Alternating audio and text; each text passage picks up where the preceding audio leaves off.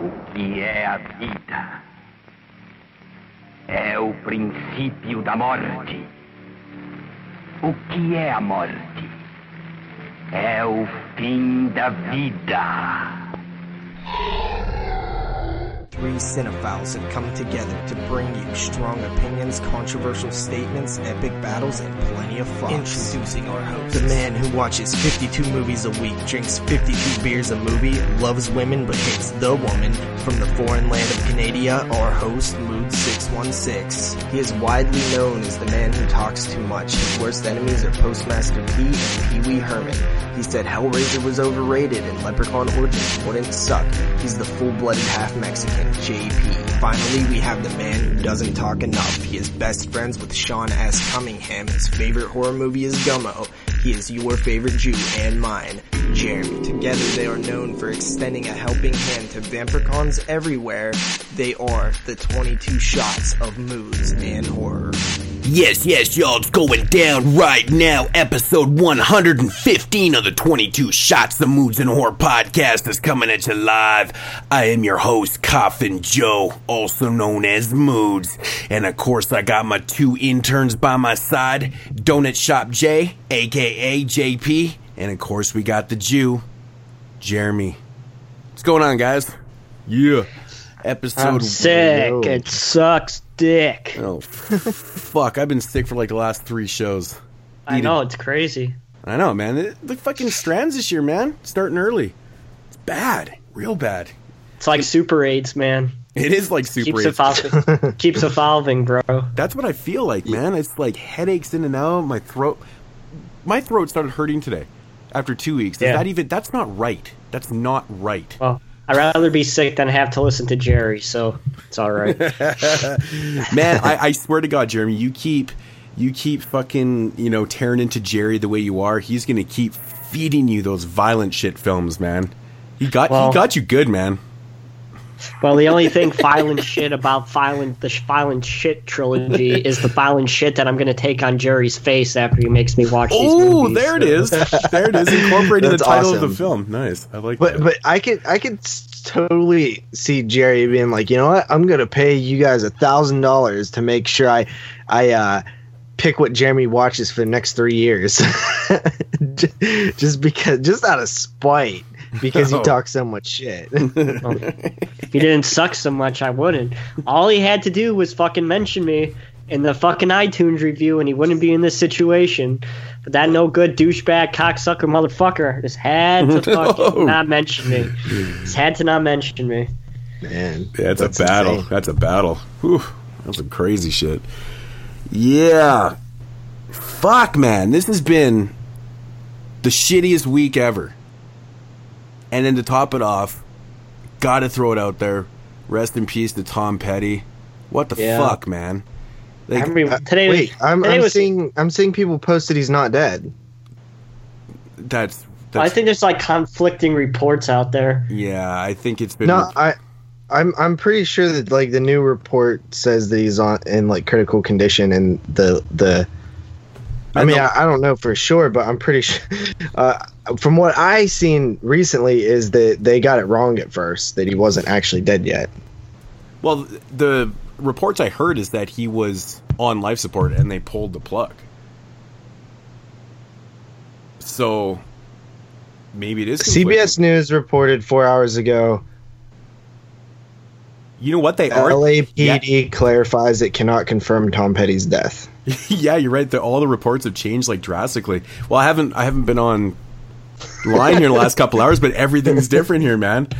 So Well, if what the f- Wikipedia says he's not dead, then that must be the truth. So. Well, it's Right. funny because Wikipedia did say it earlier. it literally did. It did.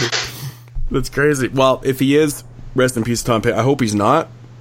Maybe he can pull through, but I heard he's brain dead, so he's pretty much dead anyway. Yeah. That's ridiculous. That's so sad, man. That's so sad. Yeah. That is sad. It made me really sad because it was one guy I always wanted to see. I've been such a huge Tom Petty fan my whole life, and that was just really not good news to hear today. This is a shitty day. Also, It's like one of thoughts the and worst prayers go out to uh, the people affected in Vegas. See, I can't even do stuff like this. And that Yeah, was my look at and, you. and that was my next thing. And holy Christ, man, what the fuck happened there? our thoughts and prayers go to everybody that was affected by that horrific shooting in Las Vegas. It's absolutely tragic, man. It's ridiculous. I don't want to get too much into it, but I'm just I'm mm-hmm. so tired of hearing about things like this because they're just so senseless and wow, wow. And you know, it, it's it really puts things into perspective. Like you know, I wake up this morning to that news, and Aaron's like, "Man, two of my clients are there," and no one had heard from him since last night. And then she, you know, got you know, she sent some messages out in the morning that she was okay, but no one knew she's okay or not. We're just mm-hmm. like, it's just so crazy. And we were literally stay we, we stayed at Mandalay Bay the last time we were in Vegas a couple months ago. That same hotel where the guy was shooting out of. Yeah. And I'm just like, man, it puts things in perspective. You know, like it could have been there. You know, it's such a scary world, man. Really, really scary. The U- the UFC said that they're going to donate a million dollars to the families affected, which I thought was pretty cool. yeah, it, yeah, I heard like, you know me, I'm a new news junkie, so I've been watching TV all day. Before we came on, uh, I think they said that he shot That, like. that's he- why he can't 59 get any of his Patreon reviews done. He's like, been watching news all yeah, I've been watching CNN all day. Whenever these things happen, you know, it's it it it's heartbreaking, but uh, you know, it it it goes up there with Sandy Hook for sure. It's fucking just all of them are terrible, but you know, I I don't think anything will pass Sandy Hook in terms of just yeah, man. It, shitty things. But this is pretty shitty. Like he fucking he had tw- he had 16 guns in his room, and he basically was just fucking targets in real life. That's what it is. It was targets in real life. He yeah, was fucking high on a- above, and he was just picking people off, just like targets. It's fucked up. Yeah, it's some absolute crazy shit, man. I see. I I read a post. Do you like- know what he used? Uh, I know he had a. It was automatic. He had a lot of automatic weapons because like. Uh, Oh, reports definitely- are saying like it was like ten minutes of like nonstop shooting, and that's how he killed sixty people, and he shot like five hundred and thirty. That's insane. Five hundred and thirty people got shot. That's fucked up. It's That's, cra- that's another level, honestly. Like nobody's even come close to doing that. It, It's actually a miracle that more people didn't die, or that haven't. You know, I guess. Yeah, so you know, many and, people, like, and that's really- with that's with a lot of the the shootings that you see. Like the for it's it's insane to think that so many people are, are tough and make it through that when they're shot because a lot of times you see these shootings and it's like the injured outweighs the dead by a lot, which is great. You know, Mhm. obviously nobody should die or, or anything like that, but you know, people are people are brave and pull through that shit too. You know, if if you know, I, there's amazing stories that come out of these of of the will to survive and People, stuff like that. people's fucking just saving people that they don't know and stuff like that. You know, it's just crazy. And like, I think this one this one's a little bit different. I think uh, it will go up there with Columbine as one of the more talked about ones, just because it's just it's it's so many people got and that, fucked up. and that's kind and that's kind of the problem too today. Like I was, I really just kind of got off Facebook. I I just was tired of reading about things because it was so damn depressing. But it's like Yeah, every yeah. everything is just publicized as the biggest mass shooting in U.S. history, and it's just man, like just hearing that is just the worst thing ever. It always has to be compared to the last one, even though theoretically it is hmm. body count wise and injury wise and stuff. But it's like, man, those are the things you just don't want to hear, and it's just so over publicized, and it's just crazy. Like, I Well, it, the- it, the problem is, dude, is that it definitely, most definitely, the type of people that do this are not the people who are you and me. Like they're, they're the people who, for whatever reason, want to go down glorified like that in you know to them. You know, Mhm. like they like everybody from Columbine on. You know, they wanted their name. they to- want to- they they, they want, this reaction. They literally want this reaction yeah right? Um, otherwise, if they just had a death wish, they would just kill themselves. Like they they Yeah, want to yeah. they want to, uh, put you know, mark on American history in, in some yeah, way, yeah, right? and and it sucks because like as a society, we give them exactly that by everybody talking about, it, including us right now. Mhm. Uh, you know, everybody, you know, it being a thing. And it sucks. It, it really does because at the same time you have to shed light on these issues and things like that. But it just sucks that they get what they want every time. Yeah, it's crazy how it affects. You know, it just goes to how small the world is too. I mean, there was there was a couple Canadians that were killed in there too, and You know, it's just you know you all. I already heard of people that you know, you know that were that knew these people and stuff. I'm like, this is like such a small world. Like it gets around so quick. You know, it's like, ugh, you just can't take anything for granted, man. It's just insane. It's insane, man. It really is. It's it just man. The last three days have been just so overwhelming for me. Like, oh man, I, I don't even want to get into it, but this has been just like the worst start to October ever. It really has been. Yeah. Um, Yeah. Which is very, very sad, man. It's unfortunate these things have to happen, and so many lives are affected. It's ridiculous, man. Anyways, let's get Absolutely. into let's get into a, a lighter note. Um, we do have some Patreon business that we need to. Yeah, yeah. So uh, you guys know every month we're gonna have uh, some sort of giveaway on Patreon, even only if only to make exploding heads look bad. Um, because they say that they, they told us to stop doing it, so we're gonna keep doing it. And uh, no, I'm just kidding. But anyway, Well, uh, this week I have um, this month uh, I was giving away two copies of the Phantasm DVD collection, uh, which is put out by Well Go USA Entertainment. Like I said, if you donate to the Patreon at uh, I believe three dollars and above, Yep. you're automatically entered. So any any perk under three dollars. Next month we're gonna do the giveaway based on like if you dollar amount. So like if if you donate five dollars, you get five uh, entries. If you donate six dollars, you get six entries. That that type of thing. Um. So so uh, yeah, that's what we'll do next month. But this month it's equal, fair. Uh, everybody gets a equal shot. So uh, just to list off the people that um, contributed this this month, we have Brandon Orlick from Exploding Heads. But he honestly, guys, he said that he does, he wants to be uh, disqualified or omitted from the giveaway. So uh, you know we will re- uh, respect his request. Uh, Michael Fisher coming in big this this month. Thank you, homie. Um, we really really appreciate that donation, and uh, he picked an interesting film that we're going to do later this month. So uh, we'll talk about that later. Um, Derek also asked to be removed, I believe, uh, from the contests. Um, but we thank you for your support, homie. You're awesome, Matt Jun Junkowski, and. Uh, yeah, thank you, homie. Fan of Eli. Thank you, fan of Eli. Uh, Marco, awesome. Edgar Sanchez, uh, Trin, who is actually not making us watch stuff, even though he picked that tier. He's like cool with um, just just helping out. So thank you, Trin.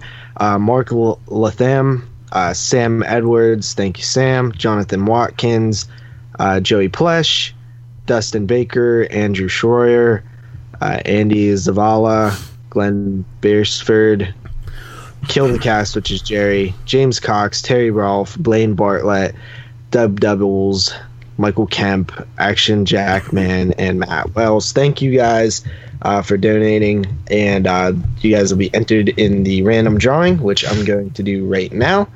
So uh, the first winner, and also make sure you guys send me your address. Uh, give me about a month at least to get this out. Uh, just, just you know, uh, just, just give me that time.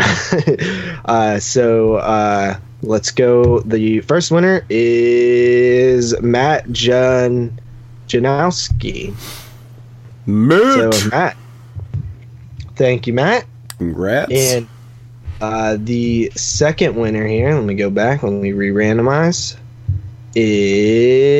is Dustin Baker. Again, Dustin Baker wins stuff from us all the time. Yes, Jerry did and win. Holy, Jerry did that guy win. does win all the time. Jerry What the hell? yeah, he's so This shit uh, is not Dustin rigged. Baker. This is not rigged. No, absolutely not. I would never do that, just so you guys know. Random. Uh, Dustin Baker, and who did I say the first one was? Matt, Matt. Jovan, Matt Matt Janowski. Jan- Janowski. we always say his name wrong, but it's cool. Um, so uh, you guys PM me, and I'll send out these Phantasm sets. Uh, I got And- some stuff for October. and Jeremy already has some stuff for. Uh, I guess it'll be November first drawing. Uh, so awesome, awesome. And uh, I do want to say that with the help from the Patreon, we actually were able to pay the website for two years. So we'll at least have the website for another two years, and we were able to pay the domain for a year.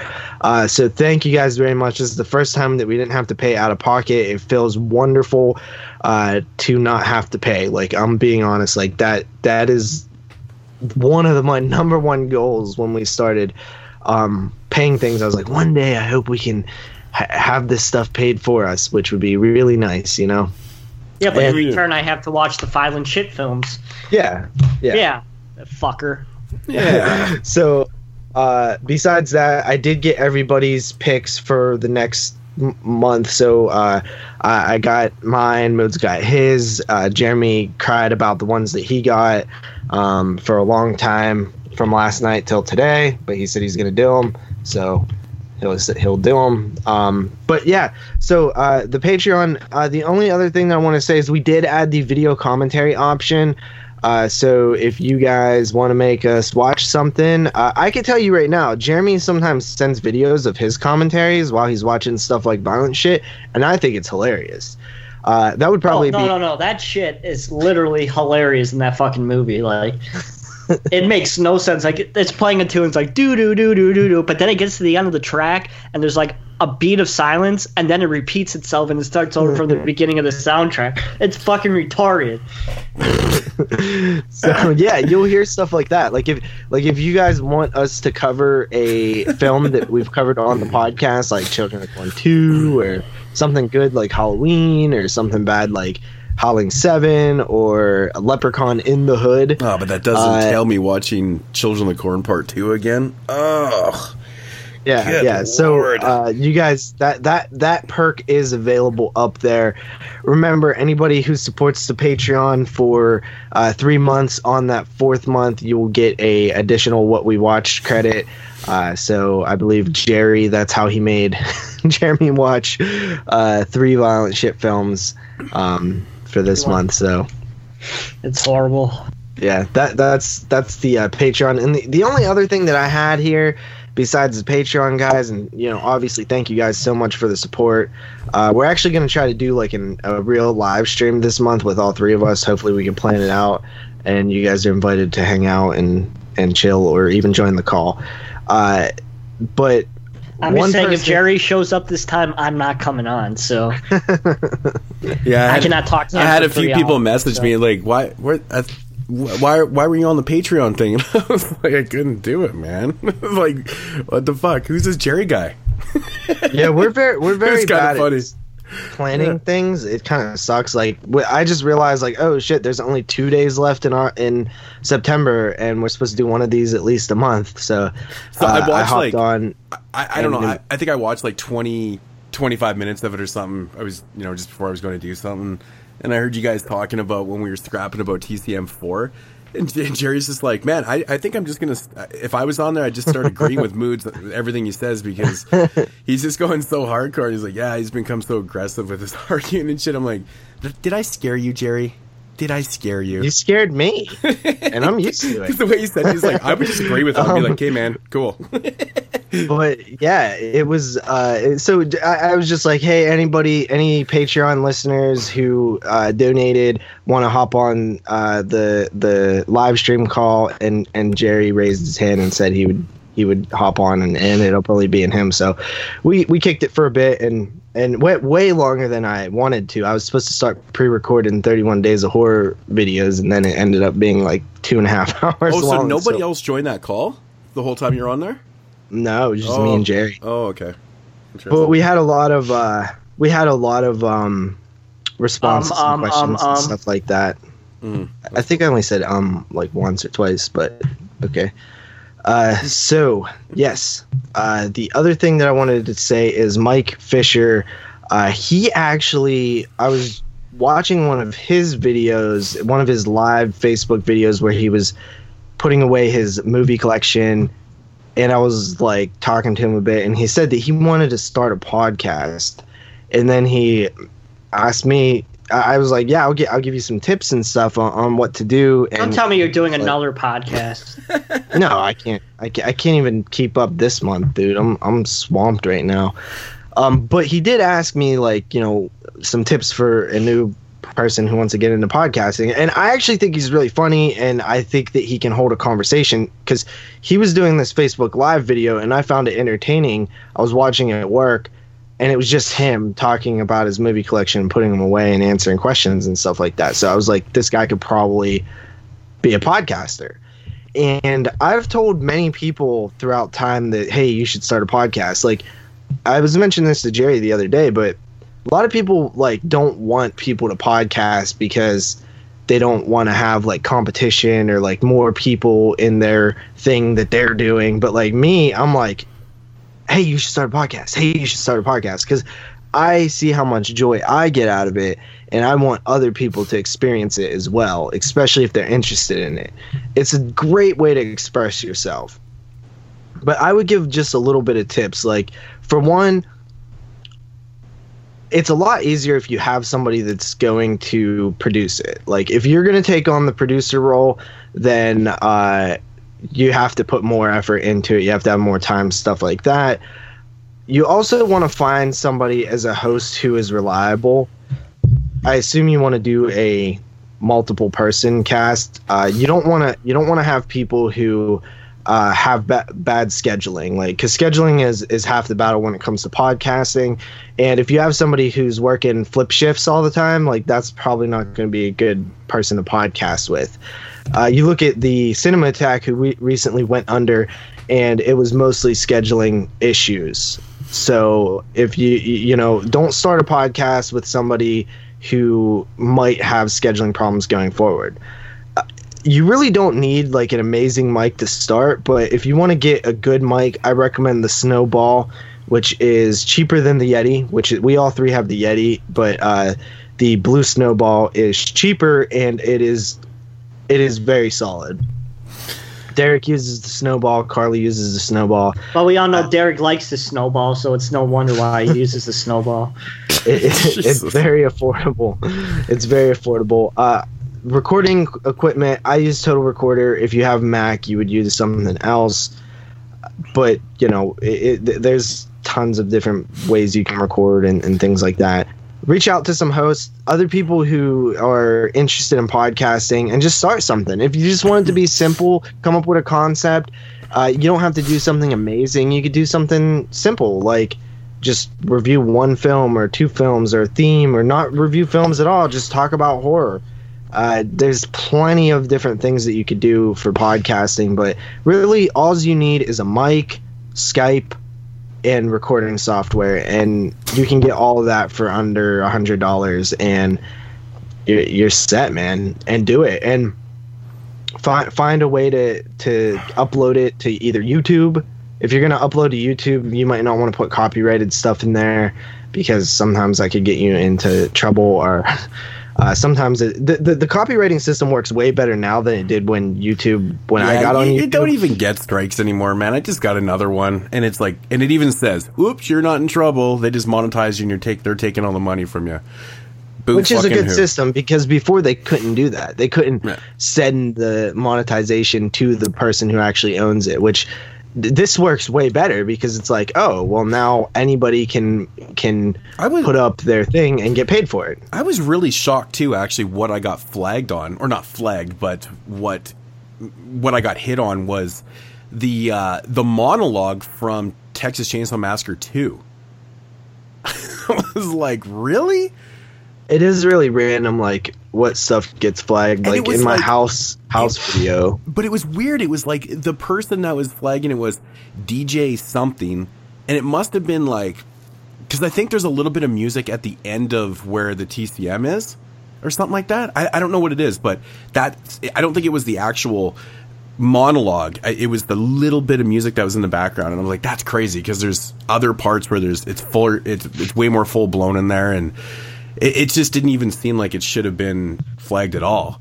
It's crazy. I kept mm-hmm. like playing it back, and I was like, "This this is so bizarre, really really bizarre." So, but it was it wasn't even like the original composer. It was like DJ something. I was like, "What the fuck?" so weird. I, could, oh, I, I, couldn't but... put my I couldn't put my head around it. But I, you know, I another tip too. Um, I would probably I would probably go against getting yourself your own Jew on your show. They tend to be a big problem.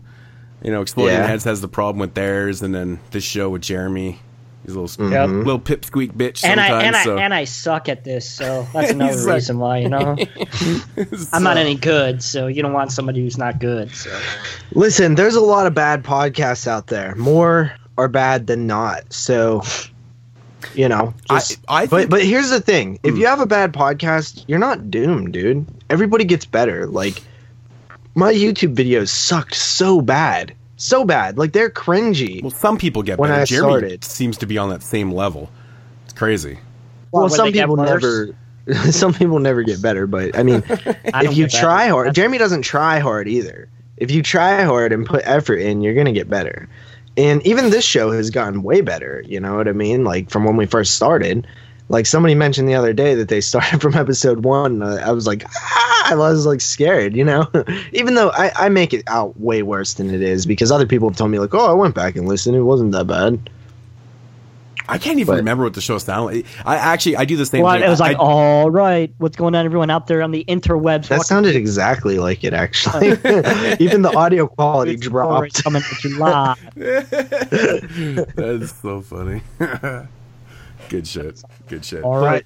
yeah, that's uh sort of my tips. I mean, Well, if you guys have anything my to add. my on my you know my honest tip though would be Don't- just take pride in trying to make it sound good. I think that's honestly that's one of the biggest problems that I have with a lot of shows is it's just the quality sometimes. Like I mean, every show has See- every show's going to have its audio problems. None of these shows are going to be produced unless they're produced like in a big studio and stuff, which that would entail it sounding really really good and stuff. We record through Skype and these other various ways and stuff, so you're going to have um qual- you know audio limitations that you know here and there and stuff but at the end of the day just take pride in that like don't try to i mean obviously our shows at first were like that but you know you grow too but you know if you can right from the start just take a pride in that and just try to work on getting out the best sounding product. Don't rush it out.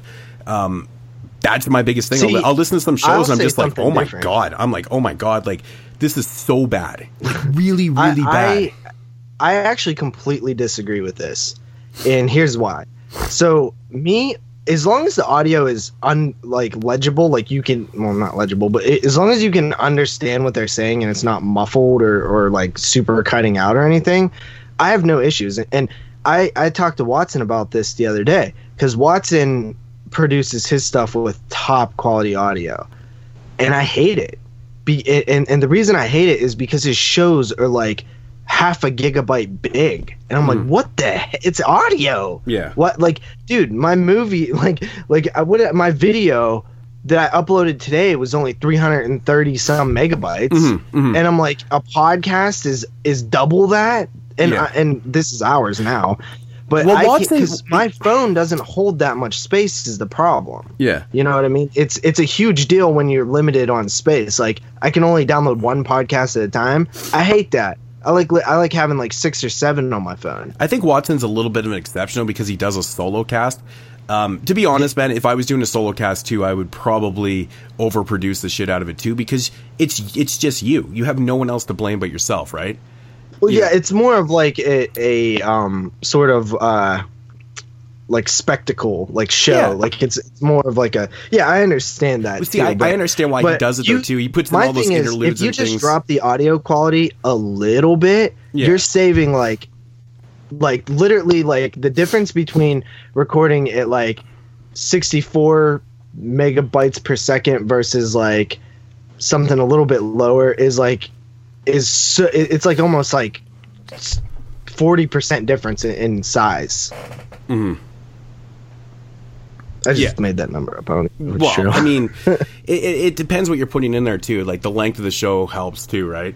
Um, You know, obviously, shorter show is going to be smaller and stuff like that too. But just depending on what program you're using and things. But like I said, though, if you're doing a solo cast, I mean, chances are you're you need to keep it fresh in there too. You have to have like those interludes and you know, kind of have those things in there and stuff. And I mean, it, it, it doesn't surprise me though that his show sounds like that because if you're doing it by yourself, you you want to put out the best thing. Like I said, you have no one else to fall back on. It's all on you. But but then again, you have Here's the an time example, dude. 'Cause he puts out his show every- six. so episode often. 106, which was uh, the long ass exploding heads episode that we did with the top 10 of uh, 1968.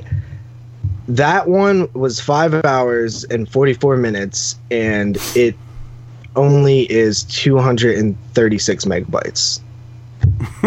So how big was the show? How how big was the TCM one that I that I did? That one was. I think that one was really fucking big, man, because it was like six hours. I don't know. Jason said one of the episodes, Jason couldn't even upload in time before he had to go to work because it was so big. That's crazy, man. That's crazy. Unreal. Hmm. Oh, well, So- that's the way it goes, I guess. anyway, uh, that's kind of that's kind of it for the tips that I have. But do you have Yeah. anything else? No, no.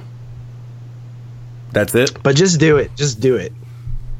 Why not? The world, you know, the world de- definitely needs more podcasts. Yeah. and uh, also, listeners out there tonight, uh, this is going to be a little bit different of a show. We haven't done one like this in a while, but basically, we're, we're like very short on time this week. We had tons of difficulties. Even we almost didn't even have an episode this week. Uh, so we ran into a bunch of problems and in life, and basically we had to uh, limit our recording time. So we're gonna have a little bit of a about shorter 40 minutes show. talking about podcast tips. I didn't waste anything. It's a I'm question. just joking. Relax. But uh, yeah, so this is going to be a little bit of a shorter show, guys. I, I, I just find it so priceless when Jeremy's telling people to relax. Fuck, that cracks me up, man. Good shit. It's good shit. So yes, we are gonna we're we're actually gonna skip right through the news, um, because that's usually like the longest part of the show, kind of thing. So. Yeah, we're gonna fuck news this week, man. We're gonna jump into box office brawl, talk just a little bit about that, and then we're gonna skip right ahead into the dub dub dub portion of the show. so Dub, dub, dub. so we might as well just get right into this box office brawl right now. Uh, let's get ready to rumble! And Jeremy, you ready to go? Ding ding. Yeah, let's go. So, I forgot what we were talking about before. Uh, we were doing friend request and flatliners, if I stand corrected. Yep. So, let's pull this up. Friend request. So, this film didn't. This film didn't do very good, um, to say the least, which is disappointing because it's actually a pretty okay movie. Uh, it opened up in 2,573 theaters, and it made a total of two million two thousand eight hundred and sixty-three dollars. So, two thousand eight hundred and sixty-three dollars above two million, Dude, we were way off on this one. and the entire run so far it has made three million four hundred eleven thousand. Man, that's brutal. That's brutal. Uh, this was a film that was Damn. scheduled to get a v- VOD release last year and got pulled from its VOD release because they thought that they might be able to put it in theaters and it'd do decent. Um, oh, it definitely didn't do decent. It definitely didn't do decent. Uh, our guesses was Jeremy with 12 million, Moods with 15, and I said 10.5 million. so uh, I don't know. I, I, you know, I'm giving up here, man. I'm terrible at this game. this is fucking horrible. No, I'm so far off all the well, time. Well, you're not you're not doing that bad. You're tied with Jeremy, or you're tied. Well, if I'm tied with Jeremy, what- I'm doing terrible. you're winning with Jeremy. All right, so uh, so I would get the point for from both of you guys, uh, meaning I am now three to two to Moods, and with Jeremy, I am five to two, and with and Moods versus and and actually, let's see, Mood. Jeremy would get that point versus Moods, so it's now two to two. Ah, With fucking, moods. Fucking hell. So that movie did absolutely horrible. Yeah, that did dreadful, man. That's bad. It's kind of sh- You know, you know what? You know what happened there, though. It took all the shine.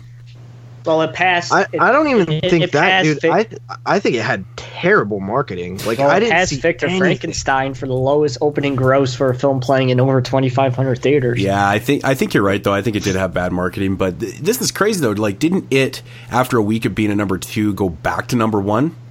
Yeah. So mm-hmm. explain that to me. Like, I, I don't remember last It time was I saw a film. Nothing came out. Is that what it is? Like, it just was up against nothing, and it just happened to. Oh, do American another- Made came out. That movie was pretty good. I saw it today, actually.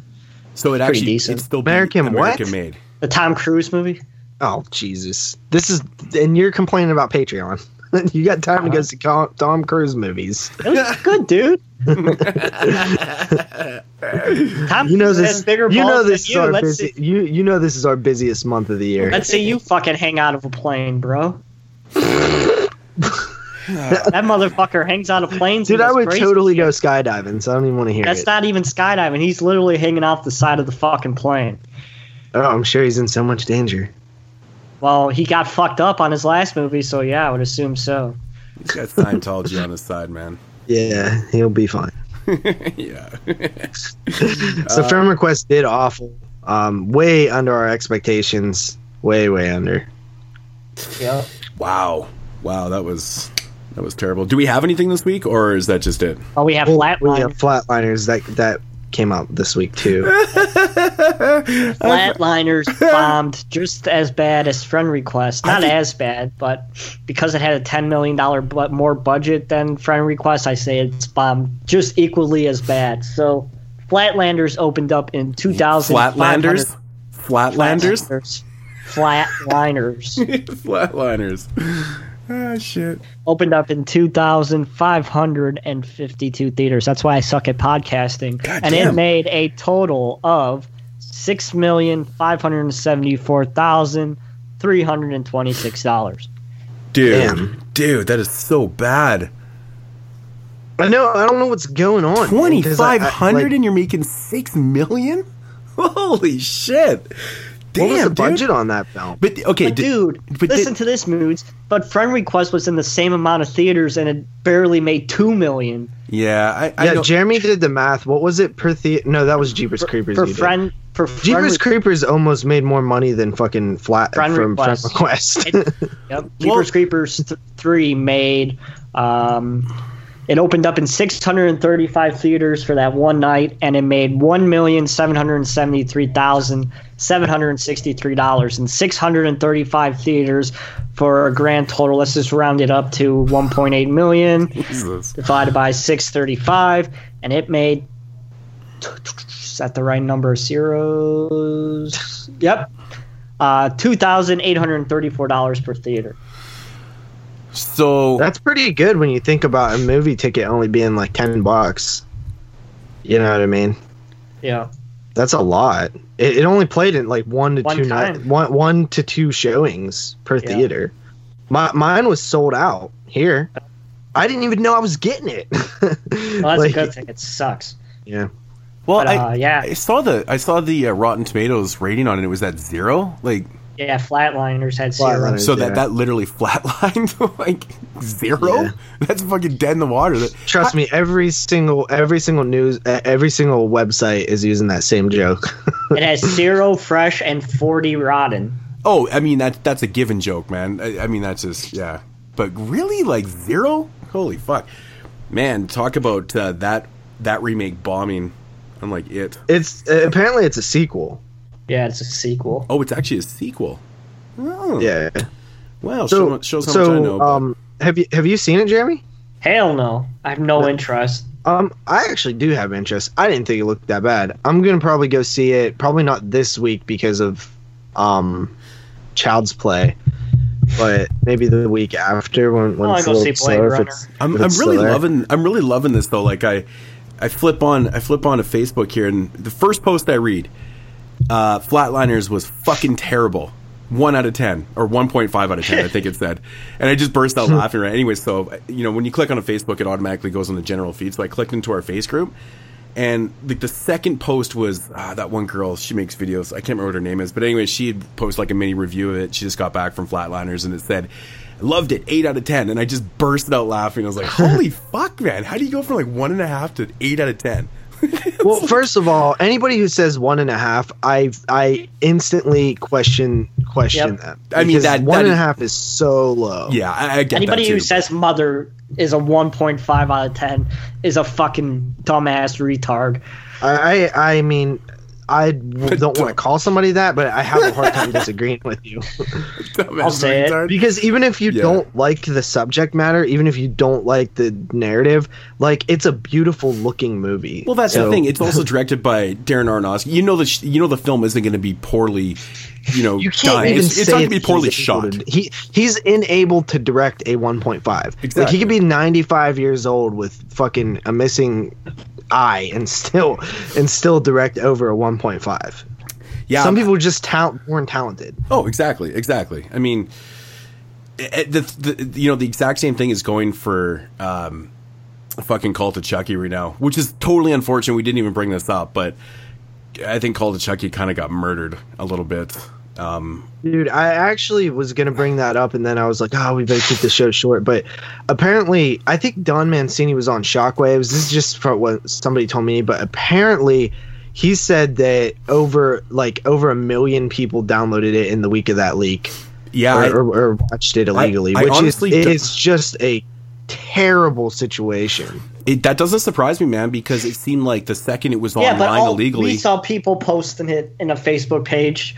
Dude, hu- I've Fucking seen, sack. I've literally probably seen a hundred people. I'll call out Zach, that motherfucker, Oh, for dude, illegally everybody- fucking stealing people. No, it isn't even just Zach, dude. I know, but he did it. everybody. I Everybody didn't did. do it. I didn't steal. Fuck I didn't. that. I actually, I'm actually holding my. didn't Co- either. I'm actually holding my physical copy in my hand right now. I just, I just What? checked my mail. How the hell did you get a copy already? Uh, Amazon sent it to me, man. But I'll show you guys, man. It's not even out yet. I'm gonna go to Wally World tomorrow morning. Well, I'm holding Yeah. it. I'm holding it right now. But anyways, I didn't know it came with a lenticular cover. But I was one of the, I was one of the, you know, the people that didn't watch it illegally. I wanted to wait for my copy, but uh, Yeah. um, wanna I couldn't it believe it though, dude. It was. It seemed like two hours after it was out, it was like everybody and their dog had watched it. I was like, holy fuck, man! And again, it was the reviews instantly called or uh, um, called Chucky is fucking terrible. Don't even bother checking. I'm like, oh my god. Not only does this thing leak, but everyone's giving it shit reviews. And Nah, I'm like, well, oh, I, I seen I, I seen completely mixed reviews like uh, Leatherface. Like I, I seen I seen about as many negative as I seen positive. But I Yeah. will say this, man. Leatherface, I think was conf- I think honestly confused a lot of people from what I've been reading from people's reviews. I think people are like a little bit confused by it. Like they they were definitely confused by who is Leatherface in the film, which is so more I don't know why everybody hate hated that so much. Well, the, they kind of tell you in the beginning of the film who it is. Like I don't really. It's not like it's a- Yeah, but how would you not how but how would you not know that that dude would grow up to be that other dude? Well, I mean, I guess that's part of it too. But I mean, yeah, I don't know. But, I mean, the kid wasn't fat at the time in the in the beginning part of the film. Yeah, but But I mean, the thing is though, the thing is though, it's like, man, dude, people. The first thing I kept reading was this film feels nothing like a chainsaw film, and I'm like, it's a fucking prequel.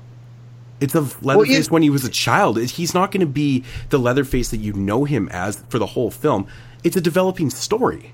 Of course, I it's mean, not going but to be even like your- even that case, it it doesn't feel like a chainsaw film. no, no, no, Like, it doesn't. But it's not supposed to either. It's it's an origin story. An origin story is going to have a different feel because it's a totally different story. It's it's what created the Leatherface. Of course, it's going to be a different feel. And I had like absolutely no problem. I actually enjoyed that about it. That was one thing I enjoyed about it. But it's crazy like how many people Yeah, are I'm just so fine with disappointed, not- disappointed with the way the narrative went. Uh, that it didn't feel like a chainsaw film, and you know even the fact that it was even an origin story. Like, oh, it's crazy, man. It's I, I have beefs with beefs with it too, but overall, I really enjoy it. Now, to get back to this child's play thing, I, I think this is a very important issue right now, and and maybe we'll talk about it more next week. But one thing that will absolutely cripple your film is if it leaks. Right? It's it, everybody knows that it's gonna get pirated once it's released. Everybody knows that yeah. Every, every studio knows that there's going to be a certain level of, of pirating that happens. But to have your film leak before release date is just like it just kills movies. Like like I've heard people talk about this. Like it it, it can literally it can literally ruin your career. essentially. Yeah. And the reason is is because this film is actually and and honestly guys like this is I've been wanting to let people know about this. This film is actually doing something different right now. One, the movie is being released on VOD and and and Blu-ray, you know, but then in like the same month it's also premiering on network TV It's on Netflix tomorrow too already. as well as Netflix at the same release date. Like these Netflix, like it, it, if that would have been successful, if if it would have broke records for Netflix, which it honestly probably freaking would have, did did really, really, really good on Netflix because everybody knows Chucky. It, it could actually have helped this industry right it could have it could have made bigger deals for these direct to to netflix titles that, that That's definitely the bigger that get their picture. Yeah. That's definitely and, the and big it's picture. very but- experimental because other uh, as far as i know no other major franchised film has done anything like this No. and if it does not get because like netflix is purely based on hits man Mm-hmm. because it's it's not monetized in with ads right so it's like if you if you if they buy a film to put on netflix and they don't get the traffic that they want that indicates people are having netflix to watch said child's play or something like that then it's going to it's going to hurt future deals um, whether it be with something of this caliber or, or Don Mancini himself. They look at stuff like that. Well, let's face It it. doesn't here. matter how many people liked your film when like a studio is not going to say you can't go to a studio and be like so many people wanted to see my film that that 1 million people stole it before it was released. They're like, "Okay, that helps us how?" Yeah. You know what I mean? That that that doesn't that doesn't matter. Like they don't want to hear that your film was the most pirated film. That doesn't that's a negative thing to them. Um so I mean, it's That, like, it, it- it, it, it's it it is it's good and bad. I mean, it shows that there's interest in your film. no, it's not good and bad at all. It's purely bad. But I mean, There's- I'm, I'm just looking no at it from way- an I mean, I'm looking at it from what- an interest the- perspective. Like there there's Yeah, people that are interested in your film. mean to, to a studio? You know what I mean? Well, that's the problem with this Like, it- world, though. This is what killed. This is what killed the music industry, man. The fucking whole Napster thing destroyed the music industry, changed the entire music industry forever. I mean, early 2000s. I mean, there was no selling of records, man. It destroyed an entire industry. I mean, everything's digital now. Nobody gives a shit. Everyone fucking pirates everything. Um, Mm-hmm. But what really sucks about this call, the Cult of Chucky, though, um, being leaked early, and of course, it's going to suffer. It really is, man. I mean, I, I think the DVD or the Blu-ray sales will be okay because mo- they're gonna bu- they're not gonna do anywhere near. Dude, listen. No, they're you know pro- the they're, people they're probably not. film, right? They're probably not going to do as good as they are. I mean, they'll do okay and stuff. But my biggest beef with this now is we might never get another Chucky film because of We'll, this. we'll, we'll definitely get another Chucky film, but it might not be like how they planned on doing it, like one every two years or something like but that. who, who knows? I mean, Mancini might not be involved in this anymore. It might. Who knows? We don't really Yeah, know the yeah. end end result of this, but it does affect not only the industry, but it, it affected this you know beloved franchise too. And it's such Well, it's such a shame. the that's what that's what hurts me, it, man. right? Yeah. like the, the the if a film leaks before release like you can expect day one every like there's there's hundreds of thousands of people that go every tuesday to walmart right? That walmarts are all across the country and they buy the new releases right? They but they or, they they they check out that like if they see something like chucky like because let's be honest like these hardcore horror fans are not the ones that are making child's play successful. It's that he's a known iconic character and the people that I work with, just ca- casual movie watchers, are the people that, that really sell this this title. That's It- why Curse of Chucky was so successful. It's because there's a lot Now- more of them than there is of us. It's always going to work like that, right? Exactly, exactly. So whenever I see people who are normal people who don't, you know, collect movies, ask me if I seen the new Cult of Chucky because they have the Fire Stick and they seen it. Like there was like five people that asked me if I seen the new Chucky film who do not watch horror, do not really care about stuff like that, but know that I like it. And they said that they watched it on the Fire Stick or mm-hmm. whatever. You know what I mean? And like, and that's that is that is a huge big problem because these are the people that probably would buy it because they're like, oh look, there's a new Chucky out or something, and they use it for date night or something. That because every once in a while they'll do stuff like that. Like, and I'm not saying that like, like I'm not judging anybody. Like, like I think it's, I think it's very small percent of people who have never streamed anything illegally, never downloaded anything illegally. Oh, uh, I, that number is super small, right? Like, I, w- like most people in this community have done it, but the only thing that I ask, man, is that if you're a collector, pick up the Blu-ray. If you you know if you already watched it and you know you you know you did like it or you didn't like it or whatever, maybe grab the Blu-ray on release date. Maybe hit play a couple times on Netflix. Like do something to kind of balance out the, the the like the the sin that we all committed as as a community when when when maybe maybe maybe completely ruining this film's release. Um, I, I- mean, the amount of I think the amount of people watching Child's Play before its release is might be the most I've ever seen of anybody watch anything before release date. It was a lot of people. Yeah, it was. I had a So ton of people that ask me. Shockwaves were like blocking people and saying if you post anything about watching Cult of Chucky, like you know your post will be removed or you'll be banned or whatever like that. Like that's pretty bad. Yeah. Yeah, I had a lot of people ask me if I watched it. I was like, no, no, no, I'll watch it when it's, uh, but I got mine a day early. Check that out. But it's physical. Yeah, somebody man. I seen somebody got theirs yesterday too. Crazy. So, um, but yeah, if if you've checked it out, man, and you, you checked it out illegally, you streamed it or whatever, like I'm not mad at you, but maybe just like throw it a couple plays on on Netflix or watch it when it premieres on AMC, or you know try to keep those numbers up because it, it just helps the industry. And who knows, maybe Cult of Chucky sucks really bad, but at the same time, man, like I, I, I like. I know that it would probably suck to be a filmmaker and this Yeah, happened. yeah. It- a nightmare, a nightmare. Those TV ratings are definitely going to be pretty shitty. Let's face Yeah, it. Yeah. yeah. So, what do you? So, uh, Jeremy, back to the box office brawl after that tangent. Tangent. Uh, that's it. Well, we didn't do the points. Okay, you have the fucking tallies, not me. Okay, well, I didn't know if you had anything else to say, dickhead. Nope. Uh, Fuckhead. so, Flatliners is uh, what was the total of that? Six million five hundred seventy-four thousand. Okay, so Moods was the closest with nine million. Jeremy said twenty million. I said fifteen. I Uh, said you- twenty. Yeah. Fuck. Oh, now Yeah. who looks like an idiot, man? Woo, woo, woo, woo. So- wow, you were so- way off. so I, I actually get another point versus Jeremy. so it is now six to two in favor of me. I lose a point versus Moods. Uh, so it is three to three again. Shit. I'll tied up again, and then Moods gains a point on Jeremy where he pulls ahead three to two. Yeah. So um, that is Flatliners. Next week we did already predict for Happy Death Day. Anybody feeling very unconfident in their in their uh, guesses right now? Nope. Uh, Mood says 16 million. Uh, Jeremy says 22 million, and I said 19 million. no, I'm sticking with my 16. Because because we know this movie's going to come at like 6 million or some Yeah, you're, you're in a very very good spot right now.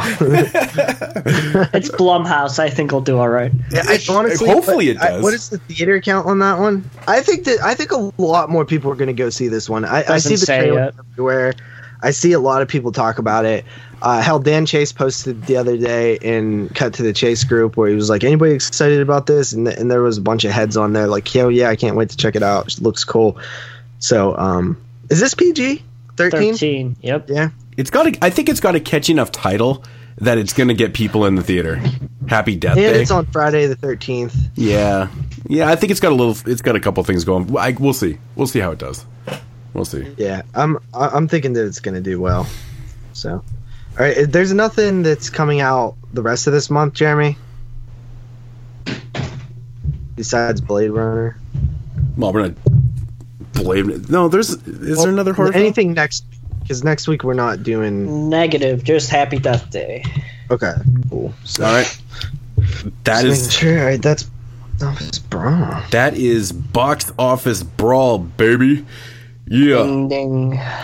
All right. So, uh, getting into the WWW portion of the show, which is pretty much the entire show, I guess. right. So, Uh yeah, the what we watch portion of the show, Roundtree reviews. Oh, I, did I just say round? oh, I said Roundtree reviews. I thought for a second there I said round robin reviews, stealing some EA bullshit right there. No, no. What we watch sounds so much better, doesn't it? Does it not? Yep. Than round Yep. robin reviews. I don't. I don't know. I, I, I actually hate the term round robin. I've always hated it. It just sounds dumb to me. I don't get it. Like, what does robin mean? I don't know. What we watch sounds manly. Round robin reviews sounds. It sounds like the color pink. Yeah. You know what I'm saying? It doesn't sound cool. It sounds like a dainty little robin. these guys are just we're always ripping on them.